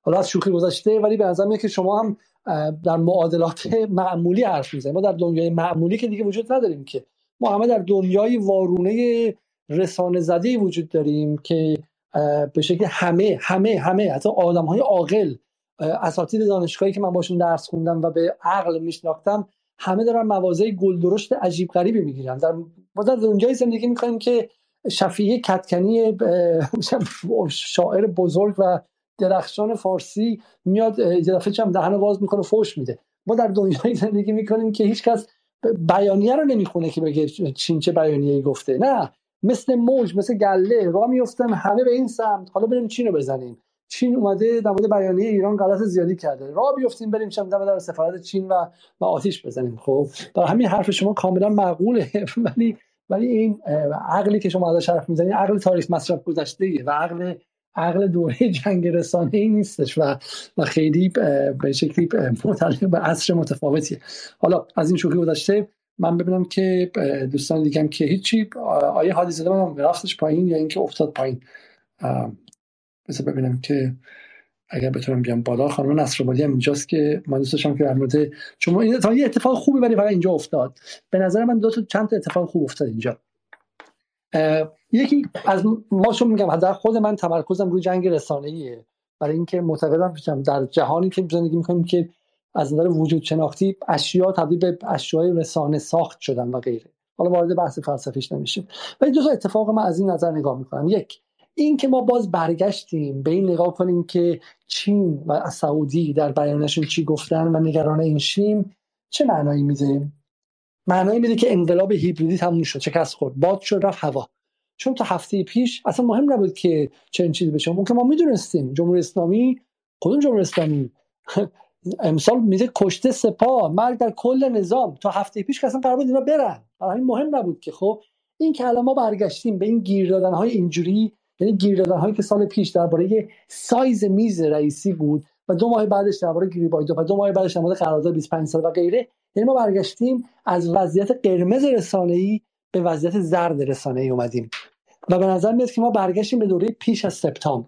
حالا چی این اتفاق افتاد؟ شکست اعتصاب ها بود، بحث شروع اعدام ها بود، بحث این بود که فضا به شکلی سرد شد، ولی به نظر میاد که یه اتفاقی داره میفته. این چین سیمتوم یا درد نشان یا نماد اینه که اون اتاق مرکزی ساخت به شکلی ساخت المان‌های پروپاگاندایی رسانه‌ای هر روزه عقب نشینی کرده به مسائلی که قبلا دوباره مطرح میکرد که آخوندا دارن کشور رو به چین میفروشن، ارزشش هم ندارن، چین هم همزمان تعریفشون نداره، داره فلان میکنه، همون حرفای قبلی. چون سطح حمله یه هفته پیش، دو هفته پیش، سه هفته پیش اونقدر زیاد بود که اصلا چنین چیزی توش دیده نمیشد. سه هفته پیش این بود که جمهوری اسلامی، سه هفته پیش چیه، 5 روز پیش جمهوری اسلامی داره سوار هواپیما میشه میره ونزوئلا، چمدونا رو پر پول کرده. خب چون تو اون جهان دیگه مهم نیستش که حالا چین چه بیانیه‌ای داده. به نظر من مثلا این، به نظر من این نشانه‌ایه که ما وارد فاز دیگه‌ای شدیم و حالا این فاز چگونه مهیا شد، ولی در هر صورت به نظر میاد که اون اوج اون جنگ هیبریدیه به پایان رسید. حداقل حالا اینکه در آینده بخواد شروع شه رو من نمیدونم. خب من میرم سراغ آقای عبدالرضا حاجی‌زاده. آقای حاجی‌زاده سلام، شبتون بخیر. سلام، شب شما بخیر جناب آقای علیزاده. خب اصلا اینم باز خودش نمادیه، چون ما در طی این جنگ هیبریدی با شما صحبت نکردیم. در حالی قبلش ما برنامه‌های حول نظم نوین جهانی و چند در واقع رصد کردن و ترک کردن این جنگ جهانی، اسمش نظم نوین جهانی، ما بارها با شما هم صحبت بودیم. خب این داستان رو برای من باز کنید شما. یک، چی شده؟ موضوع چین چیه؟ آیا واقعا بیانیه‌شون اونقدر بد بوده که وزارت خارجه بعد احضارشون می‌کرده؟ یک نکته این واقعا بریم در سطح ژئوپلیتیک برای ما باز کنید که آیا واقعا نزدیکی چین به کشورهای خلیج فارس، به سعودی، هفته پیش در مورد قطر، هفته قبلش با امارات، چیزی که ما ازش بترسیم یا اینطوری که دوستان گفتن و به نظر من حرف قابل تأملی هم هستش، ورود چین به منطقه و نزدیکی و گره خوردن منافعش هم با عربستان و غیره و امارات نشون میده که میتونه برای ایران به نفع ایران باشه.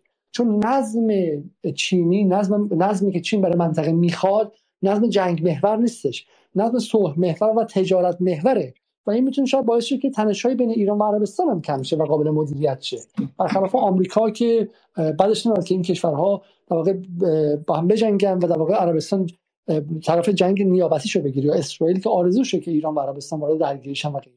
یک نکته اینه برای من باز کنید. و نکته دوم این که اگر واقعا این قضیه چندان عجیب نبوده و به ضرر ایران نیستش، واکنش دوستان حزب اللهی خودتون رو به امیر عبداللهیان، به سفیر چین و اینکه اینقدر دفعه فضا ضد چینی شد، نه در بین نیروهای غربگرا فقط، نه در بین امثال رضا نصری و چه میدونم به شکلی بدنه رسانه‌ای جواد ظریف، بلکه حتی بین بدنه حزب اللهی. این رو چی برای من توضیح می‌کنید و توضیح می‌دید؟ بفرمایید. بسم الله الرحمن الرحیم. من عذرخواهی میکنم چون از ابتدای روم نبودم، ترجیح میدم که به همون سوالای شما پاسخ بدم. اگر جای تکرار مکرراتی بود شما تذکر بدید که به اون قسمتی که حالا میخوام بگم ورود نکنم. ببینید، اما من به این سوال اگر اینطور پاسخ بدم، در یک سوال کلی‌تر سوال اولتون رو بخوام جمع‌بندی کنم، این که روابط چین با عربستان به ضرر ایران بیشتر هست یا روابط چین و ایران بیشتر به ضرر کشورهای منطقه و به خصوص عربستان هست یا نه. این دو رابطه هیچ کدوم ضرری برای کشورهای دیگر نداره.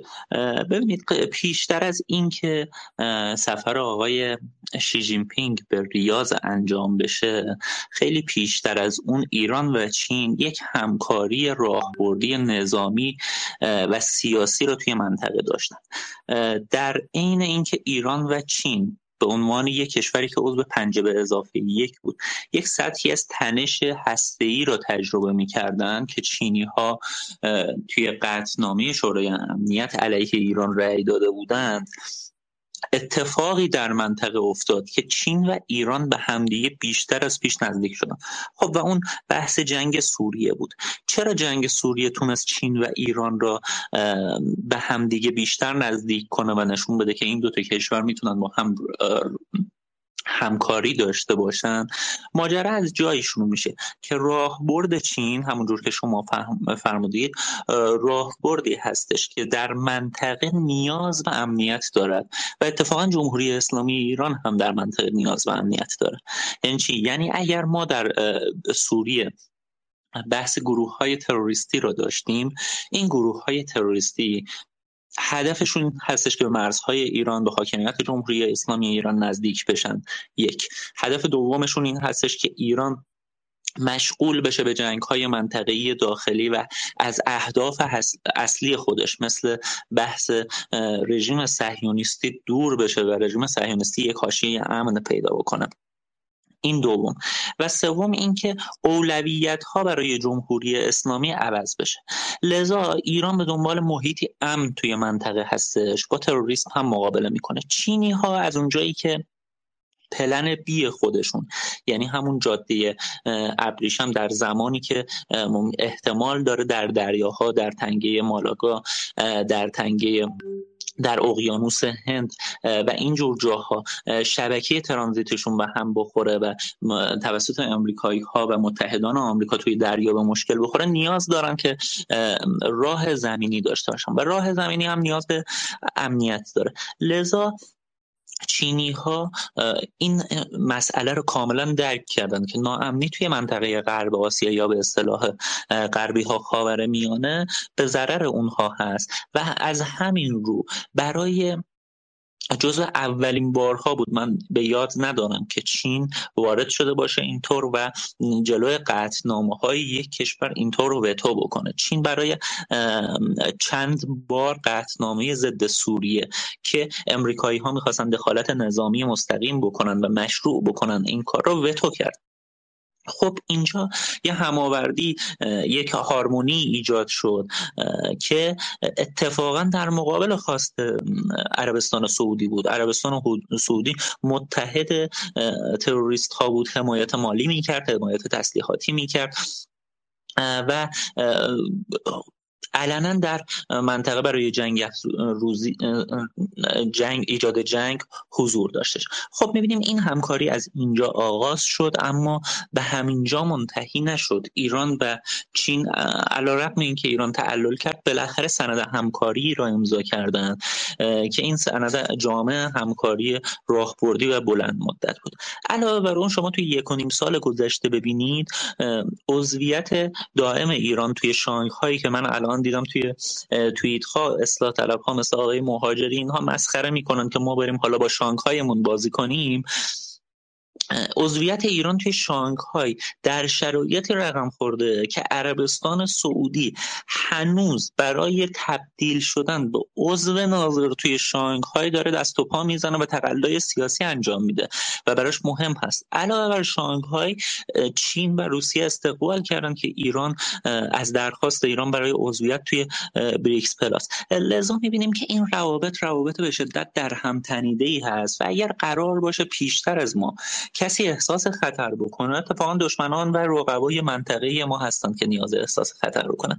این اتفاقی که برای عربستانی‌ها افتاده، به قول حالا معروف میشه گفت اون چیزی که برای اینها اتفاق افتاده برای ما خاطره است. روابط شکلگیری، روابط راهبردی، تعمیق شدنش، اینها قبل از اینکه آقای شی به اونجا سفر کنه، چین و ایران و روسیه توی منطقه رزمایش مشترک نظامی داشتن. روابط در این قدر در هم تنیدگی دارن و در شرایط تحریم، در شرایطی که امریکا تحریم یک جانبه کرده، چین ایستاده و سطحی از همکاری ها، نه سطح حالا حد اکثری، اما میتونیم بگیم یک سطح متوسط یا حداقلی از روابط رو حفظ کرده و به شدت همین مسئله آمریکایی ها را عصبانی کرده. شما نگاه کنید، هر یک هفته دو هفته یک بار خزانه داری و وزارت خارجه آمریکا تحریم های را اعلام میکنن که قسمتی از اون تحریم‌ها ایران هستش، قسمتی از اون تحریم‌ها شرکت‌های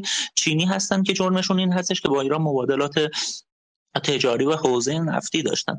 لذا روابط راهبردی ایران و چین نمیتونیم بگیم این روابط عمیق، این روابط به شدت فزاینده، به خصوص در 2 سال اخیر تحت تأثیر یک سفری از استراتژیک بودن خارج شد. اونطوری که دوستان نزدیک به دولت میگن، آقای ابوطالبی، تعجب میکنم ایشون معاون سیاسی دفتر آقای حسن روحانی بوده، نباید از این سطح از ابتذال سیاسی رو مشاهد باشیم. آقای قوچانی عضو کارگزاران هستن، صاحب رسانه‌های بزرگی توی کشور هستن. ایشون از امپریالیسم چین اسم برده که به ایران پشت کرده و رضا پهلوی رو میاره توی تلویزیون. حالا اشارهشون به این رضا پهلوی اومدن توی تلویزیون چین هم برنامه‌ای هست که مربوط به 10 سال پیش هستش و متاسفانه توی فضای مجازی الان چرخیده که برنامه اخیر هست و چینی‌ها استقبال کردن از رضا پهلوی و دوستانی که متاسفانه خودشون باید منبع و منشأ اخبار موثق باشن، فیک نیوز ها رو دامن میزنن و استمرار میدن این اخبار. ببینید این شرایط نشون میده که خب روابط ایران و چین به شدت در سطح راهبردی در حال توسعه است. حالا اتفاقی میفته اینجا، بیانیه‌ای که داده میشه، چند بیانیه هست. یک بیانیه بعد از دیدار دو جانبه آقای شی و پادشاه سعودی هست، یک بیانیه با شورای همکاری خلیج فارس هستش. اون بیانیه‌ای که بیشتر الان باعث شد که وزارت امور خارجه کشورمون سفیر این کشور رو احضار بکنه، آقای امیر عبداللهیان، واکنش نشون بده، ناظر به بیانیه‌ای که دوم هستش که دیرتر خبرش منتشر شد. توی قسمتی از اون بیانیه چین در کنار شورای همکاری کشورهای خلیج فارس میگه که ایران و امارات باید مسئله جزایر سگانه را به لحاظ حقوق بین الملل و از طریق روش‌های مسالمت جویانه حل کنند. خب من به نظرم میرسه که این جملات میانه‌ای هستش، جملات تندی نیست. اگر قرار بود ادعای اماراتی ها توسط چین مطرح بشه، باید به صراحت میگفتند که جزایر سگانه یا حداقل ابو موسی حاکمیتش در اختیار امارات باید قرار بگیره، ایران اون را تصرف کرده، غیر قانونی است و غیره.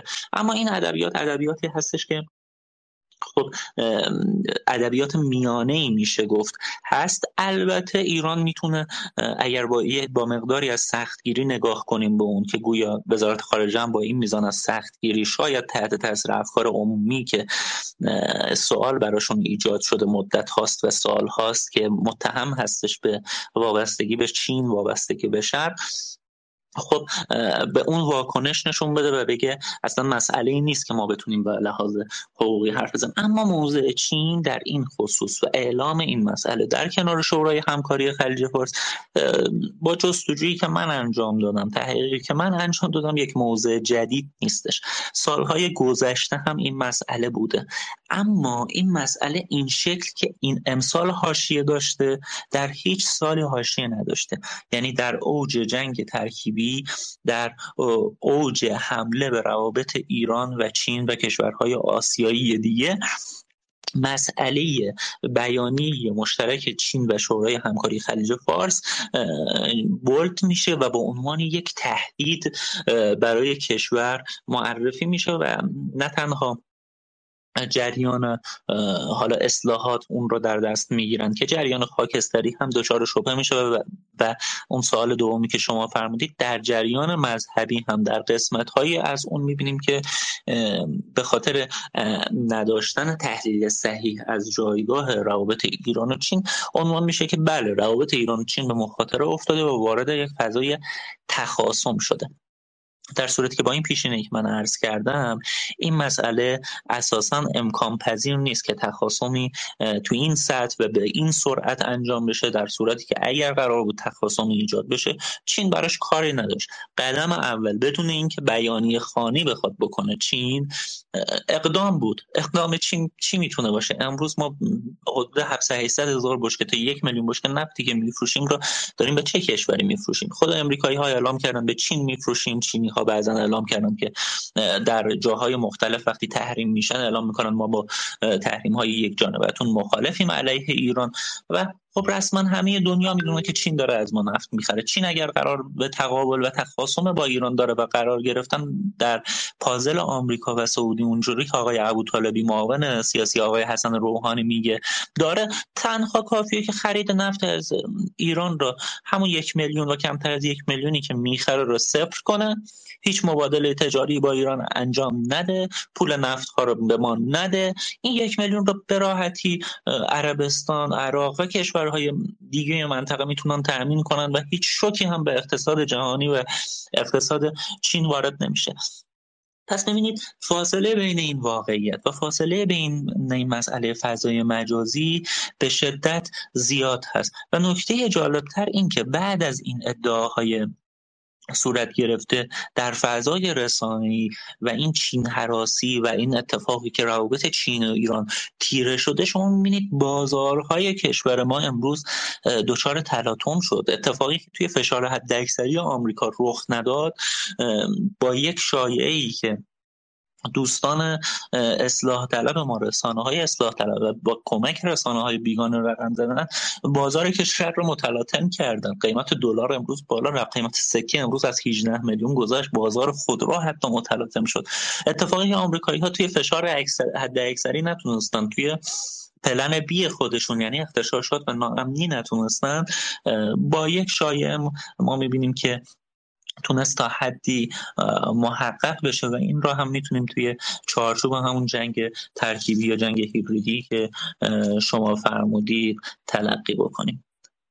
من در خدمت شما هستم. بسیار عالی. من از شما خیلی ممنون. از نظر خیلی نکات مهمی رو گفتید و حالا اینجا خیلی بحث مهم بود، یعنی ما اطلاعات کافی شاید آدم‌ها نداشته باشن از این عقبه، ولی مقصر ما روش یک شهروند، یک خواننده عادی نیستش. این اطلاعات همیشه به صورت فریم شده توسط رسانه‌ها در به ما داده میشه، یعنی هیچ خبری رو ما به صورت خنثی دریافت نمی‌کنیم. خبرها همیشه به صورت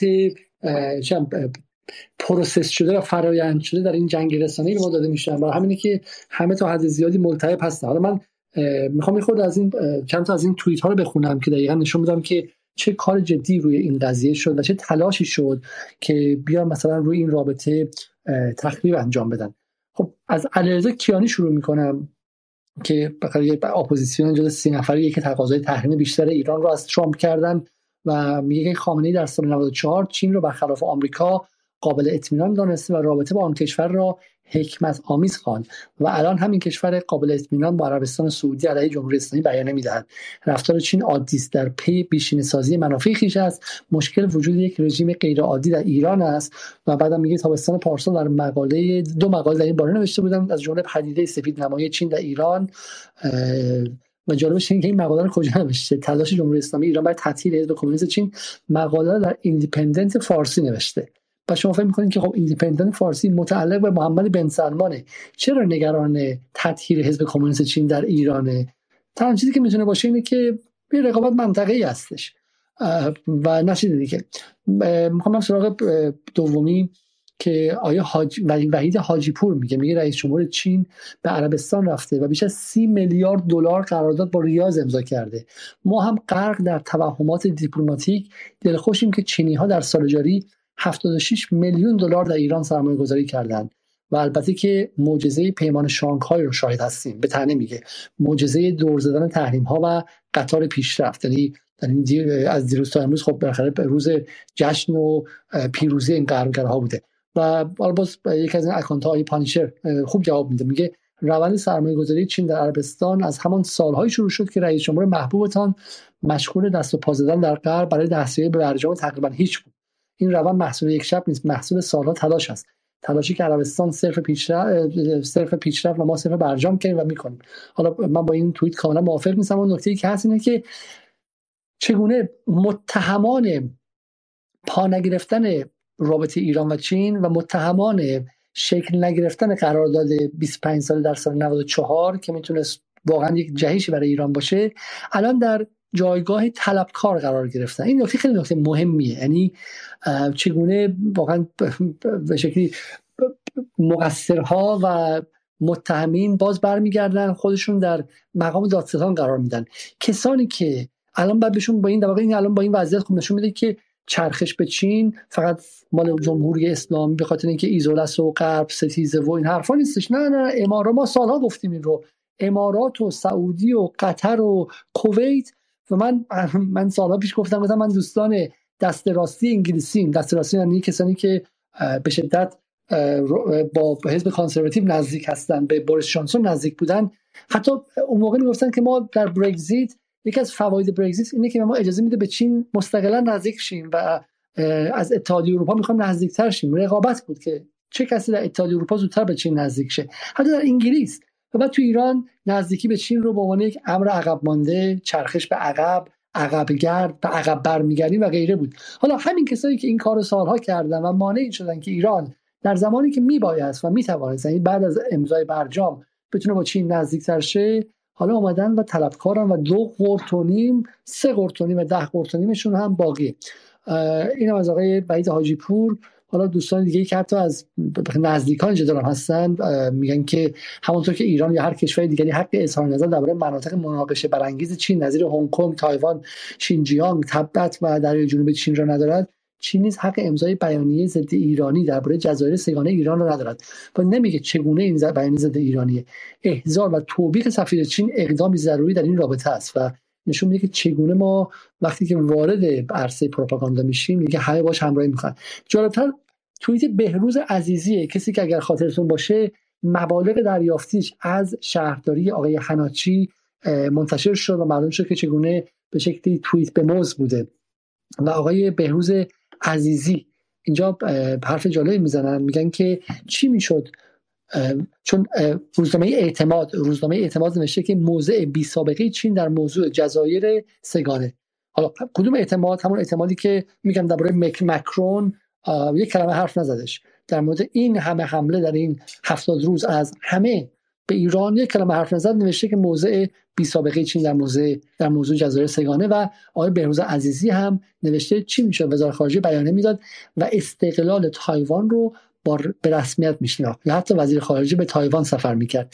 خب ما میدونیم که آمریکا با اونم عظمتش و با 6000 کلاهک هسته‌ای جرئت نکرد که چنین غلطی بکنه.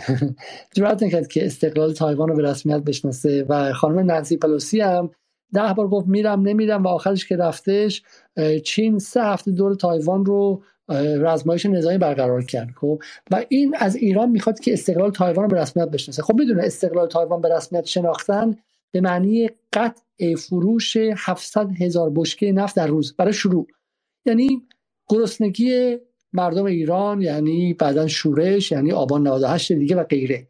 من نمیگم مثلا نقش ایران در نظم جهانی چی میشه، من نمیگم که این یعنی ضربه زدن به آینده ایران، یعنی ضربه زدن به چیزی که ایران براش جنگیده و بلوک بندی که ایران خودش بخشیشه، ولی من میگم که در همین فردا صبح چه اتفاقی میفته و این آدم‌ها که توییت به موز مینویسن راست راه میرن و میگن که چه اتفاقی باید بیفته. سوالی که باید کردیم که این دفعه به بهروز عزیزی چه کسی پول داده که این توییت رو بنویسه؟ آیا پشتش همچنان آقای حناچیه یا آقای ظریفه یا دولت خارجی هستش که ما نمیدونیم، یا از همین داخل کسی پشتشه؟ کدوم محفل پشتشه که میگه باید ایران بره و استقلال تایوان رو به رسمیت بشناسه؟ آقای حامد وفایی که گمانم استاد دانشگاه تهران هستن در رشته چین شناسی میگه چین به عنوان کشوری که همواره با پرونده های مفتوح هست، چون تایوان و جزایر دیاو یو دست به گریبان بوده و سیاست چین واحد رو به عنوان خط قرمز خود در مناسبات خارجی برگزیده، به خوبی میزان حساسیت ایرانیان در این مقولات رو درک می‌کند. انتظار اصلاح سریع موضع اخیر پکن انتظاری به حق و منطقی است. حالا از ایشون خودش هم بخشایی رو ترجمه کرده از این داستان که من الان میتونم برای دوستان بخونم که گفته که بند 10 طرفین بر لزوم رعایت اصل عدم دخالت در امور داخلی و حسن همجواری در مناسبات کشورهای عرب خلیج فارس و ایران، احترام به استقلال کشورها، حاکمیت ملی و تمامیت ارضی آنها و لزوم حل اختلافات بر اساس منشور سازمان ملل و قوانین بین الملل به شیوه‌های صلح‌آمیز و حفاظت از امنیت و ثبات منطقی و بین‌المللی بدون توسل به زور یا تهدید تاکید نمودنی. چیزش من نمی‌بینم که چگونه حمله مثلا به ایران باشه چنین بیانیه‌ای. محمد حسین کریمی پور میگه وقتش نیست وزارت خارجه سفیر چین را احضار و نسبت مداخله بیجای پکن لااقل یک اعتراض خوشمخالی کنه قجر سر کار بود میکرد. و حالا این هم تعدادی از پیام‌هایی بود که از توییت‌هایی بود که من خودم آیه حمیده ابوطالبی هم که همین می تا آنجا که به خاطر دارم در 40 اندی سال گذشته در زمان جنگ تحمیلی عراق هیچ یک از اعضای دائمی شورای امنیت هیچ که با تمامیت ارضی ایران اینگونه که چینی‌ها برای منافع اقتصادیشان با جزایر سگانه همیشه ایرانی معامله کردن برخورد نداشتند. این موضع چینی‌ها این موضع چینی‌ها غیر قابل اعتماد، این موضع چینی‌های غیر قابل اعتماد نشان می‌دهد چنانچه هوشیارانه با تایوان رابطه برقرار می‌کردیم، تجاوز ارضی چینی‌ها به همسایگانش در دریای جنوبی را نادیده نمی‌گرفتیم، به نسل‌کشی‌های قومی چین اعتراض می‌کردیم و غیره. علاوه دیپلماسی ما رو روابطی متوازن با جهان برقرار کرده بود. امروز وضع متفاوت بود. یعنی اگر با غرب رابطه داشتیم و به چین هم حمله می‌کردیم سر اویغورها و غیره، الان وضعمون متفاوت بود. آیا ابوطالبی نمی‌گن که چگونه در دولتی که ایشون بودن تمام تلاش شد برای اینکه روابط متوازن باشه و آمریکا اون رو پاره کرد و تو صورت دوستان مثل آقای ابوطالبی و رؤساشون و مدیرانشون پرت کرد. و حالا این هم از این نقاط. آقای تقی‌زاده اگر حرفی دارین بفرمایید، بگم نمی‌رم سراغ خانم نصرآبادی. من همین الان داشتم ایران اینترنشنال رو کانال های تلگرامش رو می‌دیدم که گزارشاش چی است. آخرین گزارشی که توی کانال تلگرامش گذاشته این هست با این کپشن: توافقنامه راهبردی چین با عربستان سعودی و بیانیه مشترک با کشورهای عضو شورای همکاری خلیج فارس. دو نقطه: چین از حاکمیت امارات بر جزایر سگانه ایران حمایت کرد.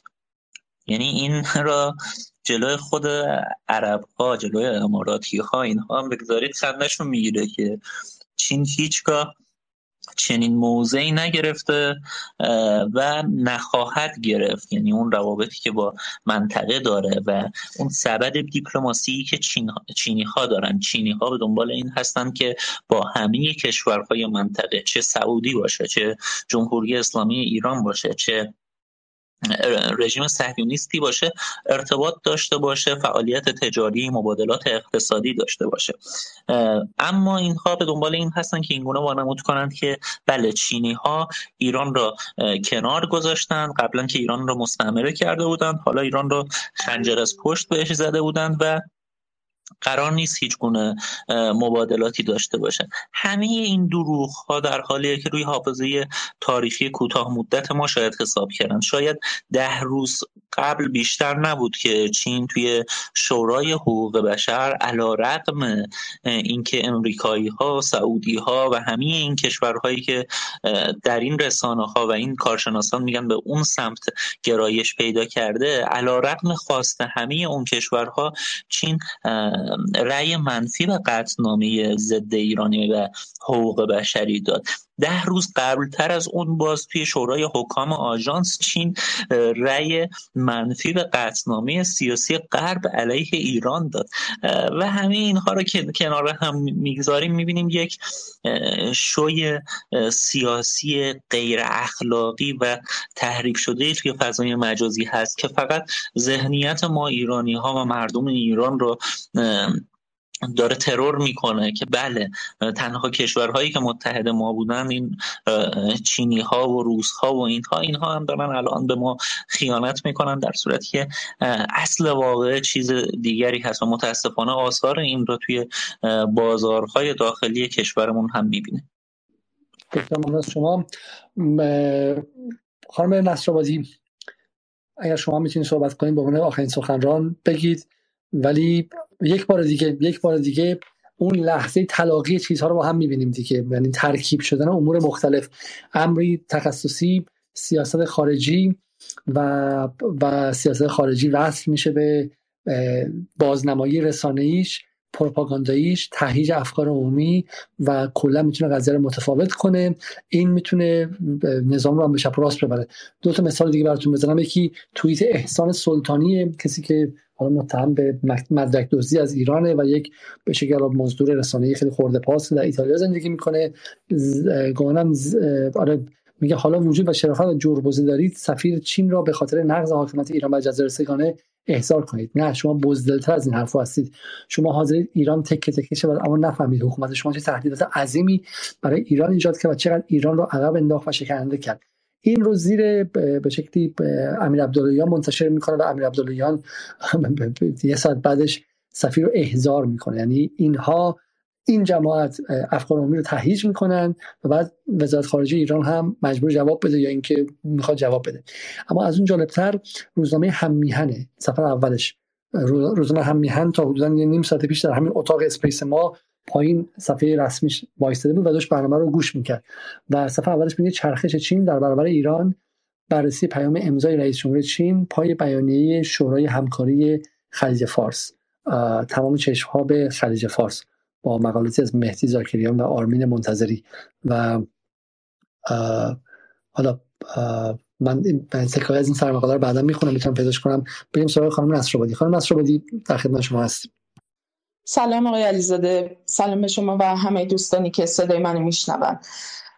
عرض به حضورتون که اجازه بدید اول به این نکته اشاره بکنم که ظاهرا در واقع سخنگوی وزارت امور خارجه اعلام کرده که سفیر چین با دستیار آسیا اقیانوسیه وزیر امور خارجه در واقع دیدار کرده و دستیار آسیا اقیانوسیه وزارت خارجه در مورد این بیانیه و اینکه در واقع این روی کرد باعث شده که مسئله تمامیت ارضی ایران با در واقع زیر علامت سوال بره و اینا ابراز ناخرسندی کرده و در مورد اینکه به هر حال جزایر سگانه ایرانی جزء لایمفک تمامیت ارضی جمهوری اسلامی هستند، به هر حال در مورد این مسئله به سفیر چین انتقال داده این دغدغه رو و اونها هم گفتن که در واقع چین بر احترام کشورش به تمامیت ارضی جمهوری اسلامی ایران در به هر حال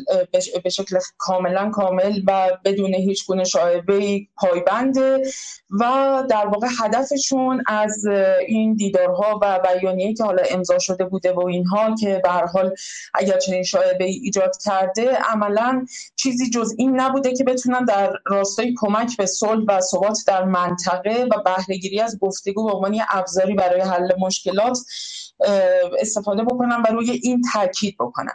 این به عنوان یک خبر رو در نظر بگیریم و به عنوان نکته دوم می‌خواستم به این موضوع اشاره بکنم که به نظر شخص من اگر که ایران در سطوح عالی و رسمی به این جنبندی برسه که این بیانیه یا بیانیه‌های مشابه احیانا به نوعی تمامیت ارضی ایران رو به شکلی مورد سوال قرار دادن یا روی اون به نوعی یک ابهامی نسبت به اون ایجاد کردن، اگر واکنش نشون بدن بسیار کار خوبی میکنن و به نظرم میرسه که حتی نسبت به دولت‌هایی که در این شرایط معین تاریخی حتی متحدان بسیار نزدیک یا حتی استراتژیک هستن و احیانا اگر مرتکب چنین خطاهایی میشن یا به هر حال چنین تحلیل‌هایی دارن و بر مبنای اون تحلیل‌ها حالا برای برقراری صلح و گفتگو و غیره چنین بروزی ازشون سر میزنه، به هر حال این خوبه که از سمت ایران نسبت بهشون این تذکر داده بشه.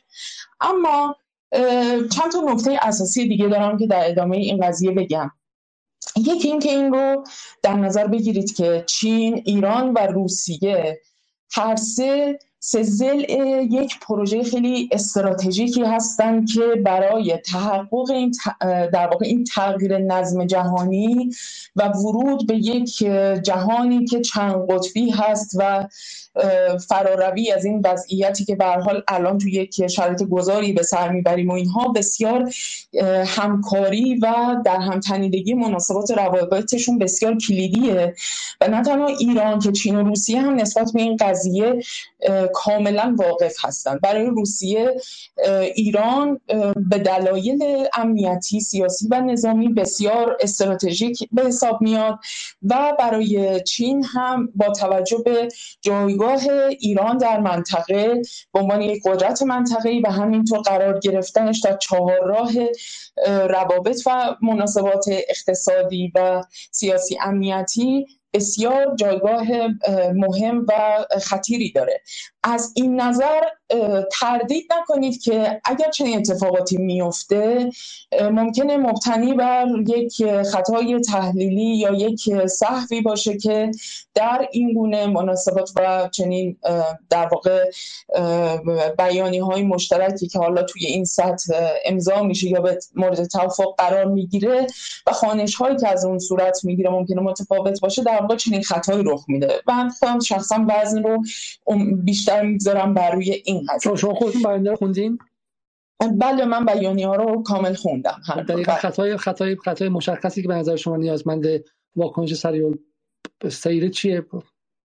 نکته مهمی که در مورد این قضیه وجود داره در مورد جزایر سگانه ایرانی اینه که ببینید ایران به لحاظ حقوقی، یعنی در متن حقوق بین الملل، مسئله جزایر سگانه رو به هیچ وجه اینکه بخواد زیر سوال قرار بگیره یا به عنوان یک مسئله حقوقی بخواد طرح بشه و مورد دعوا قرار بگیره رو به رسمیت نمیشناسه. دقیقاً مثل چین که بحث استقلال تایوان رو به هیچ عنوان به عنوان یک مسئله به رسمیت نمیشناسه و تایوان رو به عنوان جزئی از چین بزرگ و در واقع بخشی از سرزمین بزرگ چین به رسمیت میشناسه. این جزایر هم به شکل غیر قابل پرسشی جزئی از تمامیت سرزمینی ایران هستند و از اونجایی که ایران این رو به رسمیت نمیشناسه که بخواد این به عنوان یک دعوای حقوقی در متن حقوق بین الملل مورد بحث و پرسش قرار بگیره، قاعدتا متحدان ایران هم به هیچ عنوان نباید این مسئله رو زیر سوال ببرن. خطیر بودن این قضیه رو میتونیم اگه برعکسش رو در نظر بگیریم، اینکه مثلا ایران در یک بیانیه مشترک یا در یک سطح رسمی این اظهار نظر رو بکنه که مثلا مسئله تایوان باید از مسیر گفتگو و راه حل‌های مسالمت‌آمیز و صلح‌آمیز و اینها مورد بحث قرار بگیره. خب طبیعتا چنین چیزی برای چین به هیچ عنوان مورد پذیرش و مورد قبول نیست و متقابلا این مسئله برای ایران در مورد جزایر سگانه به هیچ وجه قابل در واقع پرسش نیست.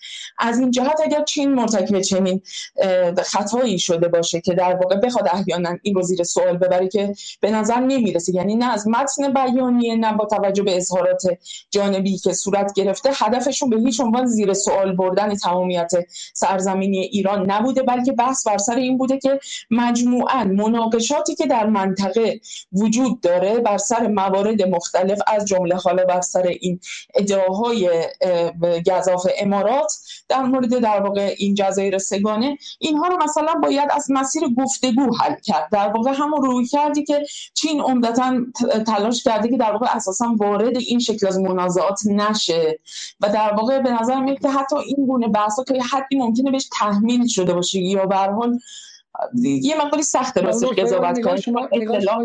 نگاه شما مثل همون نگاه دوستانی که قبل از شما صحبت کردم، آقای مهدی زاره هم همین نگاه داشتش که چون چین با ایران در یک جبهه مشترکی و دشمن مشترکی به اسم آمریکا دارن، ما توقعمون از چین متفاوته، در حالی که از منظر چین که سالها در ایران رو کوفته و از ایران تقاضا کرده که با ایران روابطی استراتژیک برقرار کنه و به ایران نزدیک‌تر شه و در ایران بسته بوده، بالاخره چین با ایران سر کار داره، نه با توهمی به اسم ایران، نه با اینکه چه میدونم حالا تو ایران اون گوشه یه چیزی هم یه آدم انقلابی هم هست، نه، دولت مستقر در ایران در رو به چین بسته بوده و چین هم به سمت سعودی رفته، به سمت امارات رفته، با اونها هم به شکلی منافع مشترک داره. چرا چین بین امارات و ایران لزوما مثلا حتی از گفتن اینکه مناقشه و صلح‌آمیز برقرار شه باید ابا کنه و مثلا منافعش رو با امارات به علاوه سعودی و کشورهای دیگه کلا دور بریزه، برای اینکه حالا امید داشته باشه در ایران گروه‌های شرق‌گرا یا مثلا به شکلی استقلال‌گرا بتونن تو این دعوای بی‌پایان 40 ساله‌شون بر گروه‌های غرب‌گرا پیروز شن و مثلا یه خورده فضا رو با چین بازتر کنن. این داستان ایران چین روسی در یک جبهه هستن به نظر من خیلی ذهنی باشه خانم نصرآبادی، یا در ذهن بعضی دوستان باشه، اما در عمل چین چرا باید خودش رو با ایران در یک جبهه مشترک ببینه طوری که بخواد بگه من امارات رو گوشش رو میگیرم و پرت میکنم اونور، به سعودی میدون لگد میزنم؟ ببینید اینکه انتظار داشته باشیم چین این ملاحظات ایران و دغدغه‌های ایران رو در مورد تمامیت سرزمینیش مد نظر داشته باشه در مجموع روابط دیگری که داره، به نظر میرسه که با توجه به جایگاه و مناسبات ایران و چین در شرایط کنونی دست کم از سال گذشته به این سو انتظار خیلی زیاد و گزافی از چین نباشه. به هر حال چینی‌ها هم میدونن که ایران 1401 ایرانی سال 1000 در واقع قبل از انتخابات 1400 و ما قبل اون نیست. ایران الان یکی از اعضای پیمان شانگهای، ایران کشوریه که در واقع قراره به عنوان یکی از اعضای بریکس به در واقع عضویت این سازمان در بیاد. ایران کشوریه که به هر حال به لحاظ موقعیت ژئواستراتژیکی که داره در مجموعه پروژه های بسیار استراتژیک اقتصادی امنیتی سیاسی که چین مد نظر داره و هم تو روسیه و هم تو خود ایران و نیز کشورهای دیگه‌ای که به هر حال به نوعی در کنار اینها و در این بلوک قرار می‌گیرن، به این مسئله واقفه که این ایران در واقع یک سال قبل نیست. بنابراین این که انتظار داشته باشیم چین این ملاحظات رو در نظر بگیره اصلا به این معنی نیستش که بخواد در واقع گوش امارات یا عربستان رو بگیره و پرت کنه کنار و دست به یک انتخابی بزنه، چون میدونیم که چین معمولا در مناسبات و روابطش اینگونه نیستش که بخواد دست به چنین انتخاب‌هایی بزنه و بر مبنای یک منافع معینی، بر مبنای یک پروژه‌های مشخصی وارد ارتباطاتی میشه با طرفین با هم دیگه به لحاظ در واقع به نوعی در سطح مخاصمه. بذارم برم همینجا، من همینجا شما رو متوقف کنم. آیا حالیزاده رو من برگردم؟ آیا حالیزاده خانم نصرآبادی میگه که پس بیانیه تمامیت ارضی ایران رو زیر سوال برده و چین هم به شکلی بمیشه با تغییر سطح و سطح کیفی روابط ایران و چین از سال 1400 به این سمت میدونسته چه این کار نباید بکنه و میدونسته که ایران نقش خیلی خیلی عمده‌ای داره در به شکلی در نزدیکی بهش و نباید این کارو میکرده و در واقع خطا کرده و هیچ گونه اشکالی هم نداره که الان ایران خیلی شدید اللحن جلوی چین وایسه. نگاه شما به این حرف چیه؟ ببینید، من نظر قطعی نمیتونم بدم هنوز، ولی تا جایی که من متن بیانیه رو متوجه میشم چین سیاست همیشگی خودش در خصوص این تنازع و این اختلافی که بین امارات و ایران هست، این اختلاف ساختگی که امارات اون رو ایجاد کرده و ادعا میکنه، همیشه یک سیاست همیشگی داشته که اون رو اعلام کرده. ببینید شما اگر نگاه کنید سال 87 اونجوری که من رسیدم، مثلا یکی از اونها توی اتفاقا همین شورای همکاری خلیج فارس، چین توی سال 87 با کشورهای شورای خلیج فارس بیانیه میده و در قسمتی از بیانیه دقیقاً عین همین بندی که امروز در بیانیه‌ای که سال 1401 منتشر شده در سال 87 هم منتشر شده و اعلام شده که از طریق حقوق بین الملل، از طریق روش‌های مسالمت‌جویانه اختلاف خودتون را حل کنید. ببینید در بیانیه این نیامده است که ایران باید حق امارات در تسلط بر جزایر سگانه را به رسمیت بشناسد، ایران باید این جزایر را به امارات واگذار کند. من چنین الفاظی ندیدم. اون چیزی که اومده این هستش که مسئله‌تون را از طریق روش‌های حقوقی و مسالمت‌جویانه حل کنید و همیشه این موضوع وجود داشته. من تفاوتی نمیبینم در این موضوع با موضوعهای قبلی. اون چه که الان باعث شده بولد بشه نسبت به سال 87 که تنها سفیر ایران در چین اعتراض میکنه به چین و اعلام میکنه که چین این موضوع رو نباید میگرفتش و باید از تمامیت ارضی ایران حمایت کنه و پای همچه بیانیه‌ای رو امضا نکنه، با الان که سفیر فراخونده میشه به نظر من تفاوتش در محیط سیاسی هستش که کشور ما وجود داره.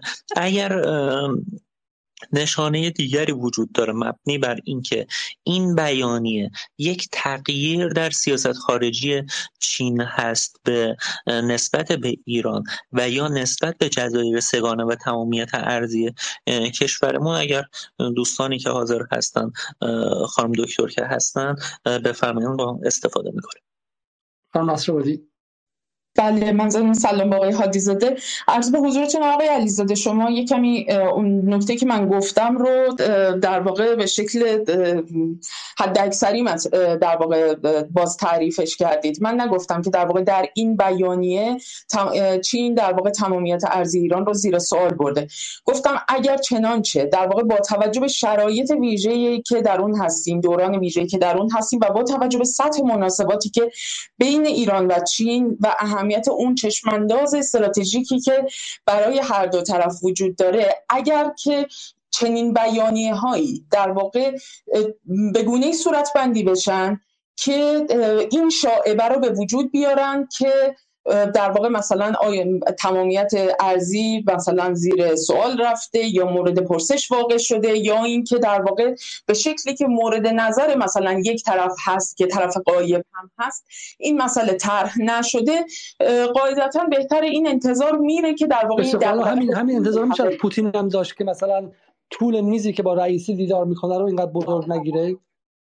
ببینید، باز شما وارد متاسفانه کاریکاتوریزه کردن بحث من شدید و من به نظر میرسه که اصلا درست نیست. یعنی اصلا مقایسه این مسئله با مقایسه بحث میز و زبان بدن و این حرفا که تقریبا به یک ترند طنزی تبدیل شده، به نظرم میرسه که کاملا نه، من متوجه نمیشم شما بحث خیلی ساده‌ای که ما داریم می‌کنیم رو منطق رو چرا تبدیل می‌کنیم به جدل.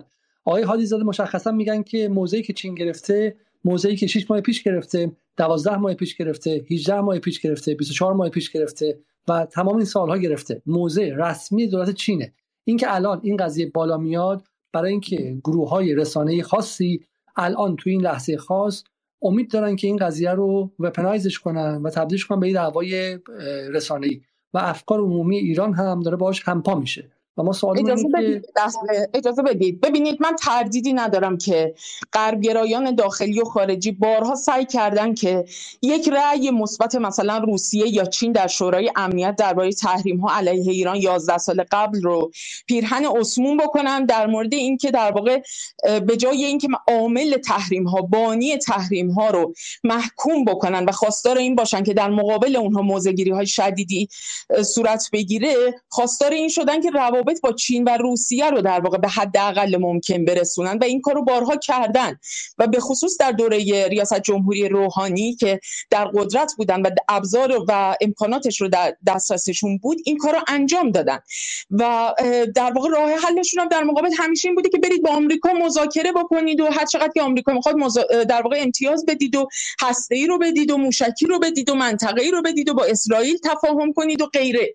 بنابراین من در این که این سناریوها بسیاریشون از اتاق فکرهای جریانات غرب‌گرای داخلی و خارجی میاد بیرون هیچ گونه تردیدی ندارم، اما مسئله اساسی اینه که شما اگر بیاید در مورد این که چین موضعش امروز و 6 ماه پیش و 2 سال پیش و 6 سال قبل همین بوده، بخواید در واقع چنین مسئله رو طرح بکنید که مواضع دولت‌ها یک کلامه، به هیچ وجه اینطور نیست.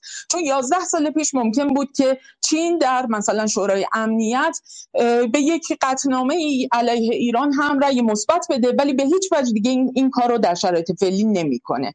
بنابراین مواضع دولت‌ها در دوره‌های مختلف بر مبنای دوری نزدیکی‌ها، بر مبنای توازن قوای بین‌المللی و شرایط معینی که در هر دوره حاکمه میتونه تغییراتی داشته باشه. از این نظر من این بحثو مطرح می‌کنم که چنانچه چین نسبت به این قضیه واقف باشه که ایران دغدغه ویژه‌ای داره نسبت به تمامیت ارضی خودش و مسئله جزایر سه‌گانه، بهتره که حتی اگر طبق روال معهود به قول معروف بنا داره که روال در واقع روندهای دیپلماتیک و گفتگو و راه حل‌های صلح‌آمیز رو برای اینکه بشه به توافق رسید و صلح و ثبات منطقه‌ای به وجود آورد و بخواد پیشنهاد بکنه، در صورت‌بندی و فرموله کردن اون موضع باید به هر حال دقت بیشتری به عمل بیاره. فکر نمی‌کنم این انتظار در واقع گزافی باشه یا اساساً قابل مقایسه.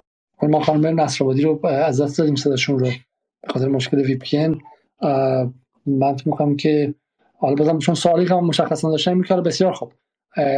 اصلا واقعا شما معتقدید که این موضعی که الان گرفته، موضعی که به خاطر جمهوری اسلامی بهش واکنش نشون بده، در چه حدی؟ در چه حدی و بالا متاسفانه این بحث ناسمان بود. آیا حادی زاده نگاه شما چیه به حرفی خانم نصرآبادی که میگه اگر 4 سال پیش و 6 سال پیشم گفته اما الان دوره متفاوتی است و الان نباید میگفته؟ ببینید من نکته ایشون نکته قابل تأملی هستش. بستگی داره که وزارت خارجه برآوردش از این مسئله چی باشه. اگر من این صحبت رو دارم که اگر همون متنی که ما میخونیم وزارت خارجه میخونه و برآوردش این باشه که بر اساس این متن واکنش نشون بده، به نظر من این متن خیلی جای واکنش نداشت، مگر اینکه به دو حالت این واکنش قابل توجیه باشه و دلیل داشته باشه. یک اینکه ممکن است سیاست خارجی چین در حوزه جزایر سگانه در سیاست خارجی اعلامیش نه اعمالیش به خاطر شرایطی که کشور داره، به خاطر ناامنی که کشور داره، به خاطر شرایط منطقه‌ای و جهانی و لزوم مثلا گسترش روابط چین با امارات، چین به دنبال اون هستش که یک تغییر لحنی رو بعد از چندین سال بده توی بیانیه‌اش. اگر وزارت خارجه چنین برآوردی داشته باشه به نظر من خب مشکلی نداره، چین وزارت خارجه میتونه واکنش نشون بده یا نه بر این اساس که خب جامعه ایرانی دچار تردید هدف بمباران اطلاعاتی هستش و که گفته میشه ایرانی ها مستعمره چین هستن و چینی ها هر روز به دنبال خیانت کردن به ما هستن. این هم یک توجیه داخلی دارد هرچند توجیه خارجی و مناسبی نیست. اگر این دو مورد باشه که نیاز به اطلاعات نهان داره، نیاز به دسترسی داره، میتونیم بگیم که واکنش وزارت خارجه واکنش به هنگام و درستی بوده. بسیار خوب. خانم رسولی برگشتن تا جایی ما شنیدیم که میگفتش که چند واقع به حرفش میگه اگر قبلا همین روابط بوده الان قضیه متفاوته و چین باید حساسیت‌های ایران رو بدونه. حالا من سوالم اینه، بسیار خوب، پس شما معتقدید که این اتفاق افتاده، الان سطح برخورد ایران باید چی باشه؟ یعنی ایران اونقدر آیا اونقدر قدرت داره که بیاد به چین بگه که آقا تو بچه‌ها کن، بعد احضار کنه سفیرش رو، بعد اخطار بده، بعد در چه حدی بعد واکنش نشون بده؟ چون ما حالا شما گفتین که کاریکاتوری کردن موضعتون به هیچ وجه، روسیه هم تا همین اواخر، این تا یک زمانی نزدیک فوریه و مارس سال 2022 هم با ایران رابطه داشت، هم با اسرائیل رابطه داشت. با ایران در سوریه مشغول به شکلی مبارزه همزمان با داعش بود، ولی با اسرائیل هم رابطه داشت و روابط دیپلماتیک داشتن، هر از گاهی هم بر حقوق اسرائیل در اینجا و آنجا اذعان میکرد تا جایی که نه رابطهشون به شکلی از هم گسیخت. ولی حالا ایران باید مرتب به خاطر این موضوع با روسیه درگیر میشد و به شکلی این تفاوت‌ها رو تبدیل به تضاد میکرد. الان بحث اینه که ما از صبح در فضای سیاسی ایران، نه رسانه‌ای روزمره، فضای سیاسی ایران گروه‌های غربگرای داخلی متعلق به اصلاح طلبان و آقای ظریف روحانی به علاوه حالا نیروهای خارج از نظام خواهان ایجاد منازعه با چین هستن حول این موضوع. و خیلی هم واضحه که حالا جمهوری اسلامی هم چی میخوام بگم، برای جمهوری اسلامی من میخوام بگم اگه جمهوری اسلامی این کار رو هم انجام نده به خاطر نیست که داره دیپلماتیک رفتار میکنه و میخواد ایدئولوژیک نباشه، میگن که نه جمهوری اسلامی جرئت نداره چون ایزوله است، چون با غرب رابطه نداره، همین میشه. وقتی که همه سبد تخم مرغات در سبد چین روسیه باشه، آدم کشور بزدل بی قدرتی میشی که نمیتونی در چنین مواردی هم موضع بگیری. برای همین دارن با کمک یارگیری از افکار عمومی سعی میکنن که وزارت خارجه رو به بیانیه شاید لحن علیه چین دعوت کنن و این همون الگو و همون پترن رفتاری است که ما در یک سال گذشته حداقل 8 برنامه در جدال در موردش داشتیم. بحث زبان بدن نیستش خانم نصرآبادی که شما به حالت طعنه‌آمیز میگید، به هیچ وجه. بحث اینه که پروپاگاندا امروز بخشی از سیاست خارجی کشورهاست. پروپاگاندا یکی از ابزارهاست، مثل سلاح‌های جنگی، و این جنگ پروپاگاندایی در ایران هر روز داره وسیع‌تر و وسیع‌تر میشه. حالا شما معتقدید که بعد ایران چگونه مقابل چین بایسته؟ در چه سطحی باید واکنش نشون بده؟ ببینید من اون خبر رو ابتدای صحبتم گفتم، مطرح کردم برای اینکه در واقع بگم که در سطح رسمی و روابط دیپلماتیک وقتی که مقامات ایران تشخیص دادن که به هر حال این بیانیه میتونه درجه‌ای از حساسیت رو داشته باشه که نیاز به واکنش داره، خب نسبت بهش واکنش نشون دادن. کما اینکه سفیر ایران با دستیار وزارت خارجه در امور آسیا و اقیانوسیه دیدار کرده، این دغدغه با اون در میون گذاشته شده و توضیحاتی در مورد این قضیه از جانب سفیر چین داده شده و به نظر من همین کفایت میکنه توی این شرایط که در واقع دغدغه‌ای که احیانا ایران داره از این بابت مرتفع بشه. من به هیچ عنوان بحث بیانیه شدید و لحن و نمیدونم اخراج سفیر و این برنامه‌ها رو که یک سری افرادی که به هر حال از این فرصت استفاده کردن برای اینکه عقده گشایی بکنن و نسبت به مسئله گردش به شرق و اینها بخوان واکنش‌های افراطی نشون بدن و در واقع بخوان فضا رو تهییج بکنن، من اصلا موضع من هیچ ربطی به این قضایا نداره آقای علیزاده. بحث زبان بدن رو هم چون شما زبان میز رو مطرح کردید من بهش اشاره کردم، چون به همون اندازه زبان میز نیست، بحث اینه که حساسیت‌های افکار عمومی، حساسیت‌های ایران، میگم حساسیت‌های ایران و حساسیت افکار عمومی ایران یه جایی که حالا چند برای اون طرف مقابل هم غیر قابل تشخیص میشه. خب یعنی ما الان چون میگم ما با سطح پروپاگاندا درگیر هستیم، بحث زبان میز نه، بحث زبان میزه که ما بهش گفتیم زبان میز. خانم نصرآبادی ببینید آقای علیزاده، ببینید بحث وقتی ما ما خیلی در برنامه‌های مختلف جدال در مورد این بحث تغییر نظم جهانی و این لحظه ویژه‌ای که در واقع از تاریخ ما داریم تجربه می‌کنیم و داره توش تغییرات بسیار جدی اتفاق میفته صحبت کردیم و در واقع مسئله اینه که تو لحظه تاریخی که توش هستیم ممکنه حتی برای بسیاری از در واقع سیاستمداران و بازیگران در سطح که بسیار کارکشته هم هستند در عرصه سیاست، ممکنه در هر شرایطی فهم دقایق و در واقع اقتضاعات اون لحظه به تمامی میسر نباشه. حرف من این بود که ممکنه به هر حال اشتباه‌ها، خطاهای تحلیلی از سمت بازیگران در این صحنه رخ بده و این محتمله و این چیزی نیستش که در واقع بخواد به این شکل در موردش بزرگنمایی بشه یا در موردش بخواد در واقع اشکالی از واکنشگری که به نوعی میشه گفت حاکی از یک سری ذهنیات و پیش‌فرض‌ها و پروژه‌های سیاسی موازی هستش که ما باهاشون بسیار آشنایی داریم بخواد در واقع به چنین چیزهایی بخواد منجر بشه. اجازه بدین من سه تا فکت بیارم که یه مقدار این مسئله رو روشن‌تر بکنم. تقریبا یه هفته 10 روز از شروع اعتراضات در ایران گذشته بود که این بحث مطرح، این در واقع این خبر منتشر شد که یک ساختمان دولتی که ظاهراً مرکز همکاری‌های ایران و چین بوده در متن اون اعتراضاتی که در چابهار به بهانه در واقع تجاوز به یک دختر بلوچ اتفاق افتاده بود، این ساختمان رو اومده بودن آتیش زده بودن. این مسئله خیلی معنی دار بود، یعنی در ابتدای این اعتراضات وقتی که در واقع خیلی اتفاق عجیبیه که در ذهن معترضان میفته. شما ببینید به یک دختر میگن، خبر میرسه که به یک دختری تجاوز شده، افکار عمومی مشوش میشن، بسیار نگران میشن، ناراحت میشن، واکنش نشون میدن، خشمگین میشن. اما این که بریم ساختمان مرکز همکاری های ایران و چین رو در واقع آتیش بزنیم، یک اتفاقیه که در واقع نیاز به یک شکلی از در واقع آگاهی ثانویه داره که اصلا ربطی به اون اعتراضات خودجوش و خشمی که ناگهان بروز میکنه در واقع نداره. بنابراین ما این دست ها رو در مجموعه این تحولات میبینیم و من هم نسبت مجموعه این قضایا واقفم. ما با عربستان سعودی به هر حال روابط پرتنشی در سالهای گذشته داشتیم.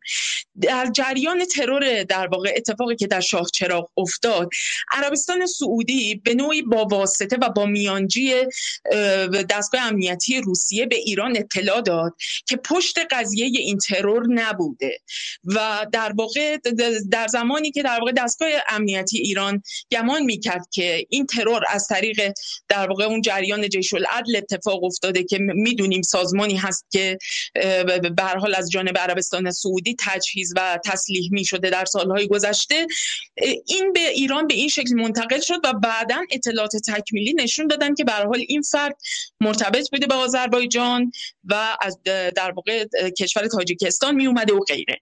نکته دیگه که میخوام بگم اینه که در این بیانیه که اتفاقاً تعدادی از غربگرایان هم روش مانور داده بودن که چین نه تنها چشمش رو نسبت به ادعای امارات نسبت به جزایر سگانه بسته که در مورد بحث پهپادها و موشک‌های بالستیک هم در واقع اومده مواضع در واقع مهمل کشورهای عربی رو تکرار کرده. به هیچ وجه نمیتونه اینطور باشه، چون عربستان بیشترین حجم پهپادی که وارد میکنه رو از چین میخره و به علاوه به خصوص تو یک سال گذشته عربستان سعودی یکی از کشورهایی بوده در بین کشورهای حاشیه خلیج فارس که به شدت به دنبال بومیسازی تولید پهپاد در عربستان بوده و به دنبال این بوده که در واقع بتونه به موشک‌های بالستیک دست پیدا بکنه و مجموعه این پروژه ها رو هم از مسیر چین تعریف کرده و امیدواره که بتونه از مسیر چین به اینها دست پیدا بکنه. پس چطور ممکنه که چین بیاد چنین بیانیه‌ای رو علیه ایران امضا بکنه که در واقع ایرانی که همین امروز خبر رسیده که ایران قراره در تاتارستان هم یک خط تولید پهپاد رو دایر بکنه با هماهنگی روسیه، همون اتفاقی که در واقع پیشتر در تاجیکستان افتاده بود. بنابراین ببینید مجموعه‌ای از اتفاقات هستن که ما همه اینها رو باید در کنار همدیگه ببینیم، در پیوند با همدیگه ببینیم و در لایه‌های مختلفی که این واقعیت‌ها و این اخبار دارن با سطوح مختلفی که به لحاظ اهمیت و استراتژیک بودن اینها رو باید در کنار همدیگه ببینیم. پروپاگاندا رو قطعاً باید تشخیص بدیم که کدوم لایه‌ها از این بحث‌هایی که داره مطرح میشه در واقع پروپاگاندا به حساب میان و کدوم یک از اینها به نوعی میشه گفت دغدغه‌هایی هستن که باید اینا رو به هر حال توی این شرایطی که همه ما تا حد زیادی نسبت به ابعاد و تمام مختصات دورانی که داره تغییر میکنه تا حدی میشه گفت نسبت بهش اشراف کامل نداریم. بنابراین این به نوعی فقدان اشراف کامل رو هم همزمان باید به رسمیت بشناسیم. خیلی ممنون. بسیار ممنون از شما. خب من گمان میکنم که حالا بحث انجام شد. حالا اگر آیا شما میخوان چیزی اضافه و کم کنید در دو سه جمله بفرمایید که دیگه بحث رو اینجا به پایان ببریم. و من میگم شخصا خوشحالم که باز بحث رسید به مسائل مهمتر درقل و باز رسید به مسائل سیاست خارجی، اگرچه ما با خود بحث سیاست خارجی رو برونستیم و به شدت با بحث سیاست خارجی در حد فرایند شدهش توسط این پروپاگانداها و این چیزها سر کار داریم. حدس من اینه که فردا اذان ظهر شاهزاده رضا پهلوی باید به شکلی ناتوانی جمهوری اسلامی در دفاع از حاکمیت ارضی ایران یک بیانیه بده و با ایران اینترنشنال باش مصاحبه کنه. این عربستان یک جایی به اون شکل به ایران ضربه میزنه، یه بارم میاد و از این سمت این دو طرفه میخوره و تا بعد از ظهر هم باید به شکلی نیروهای انقلابی هیبریدی بیان و بگن که جزایر رو فروختیم و فردا شب هم باید BBC یا اینترنشنال درباره دیوارنوشتایی بگن درباره اینکه جزایر سگانه ایران به توسط چینی ها فروش رفت و جمهوری اسلامی جزیره فروشی کرد و ما با یک حجمی از این مسائل هم باید روبرو بشیم از فردا. آیا حد زده اگه میخواین جملات رو بگید و بحث میخوام تموم کنیم. تشکر از شما. نه نکته نیست، من استفاده کردم از مباحث شما و خانم نصرآبادی و دیگر دوستان. بسیاری از اینکه تا این لحظه با ما همراه بودیم. حدوداً 1000 نفر در یوتیوب، 1100 نفر در یوتیوب ما. فقط تقاضا می‌کنم قبل از رفتن برنامه رو لایک کنید و حدوداً 400 خورده هم در توییتر ما، با اینکه برنامه رو خیلی خیلی دیر وقت اعلام کردیم و بالا امیدوارم که فردا هم بتونیم در کنار شما باشیم و برنامه دیگر تا برنامه دیگر. خدا نگهدار و امیدوارم که از این برنامه لذت برده باشید.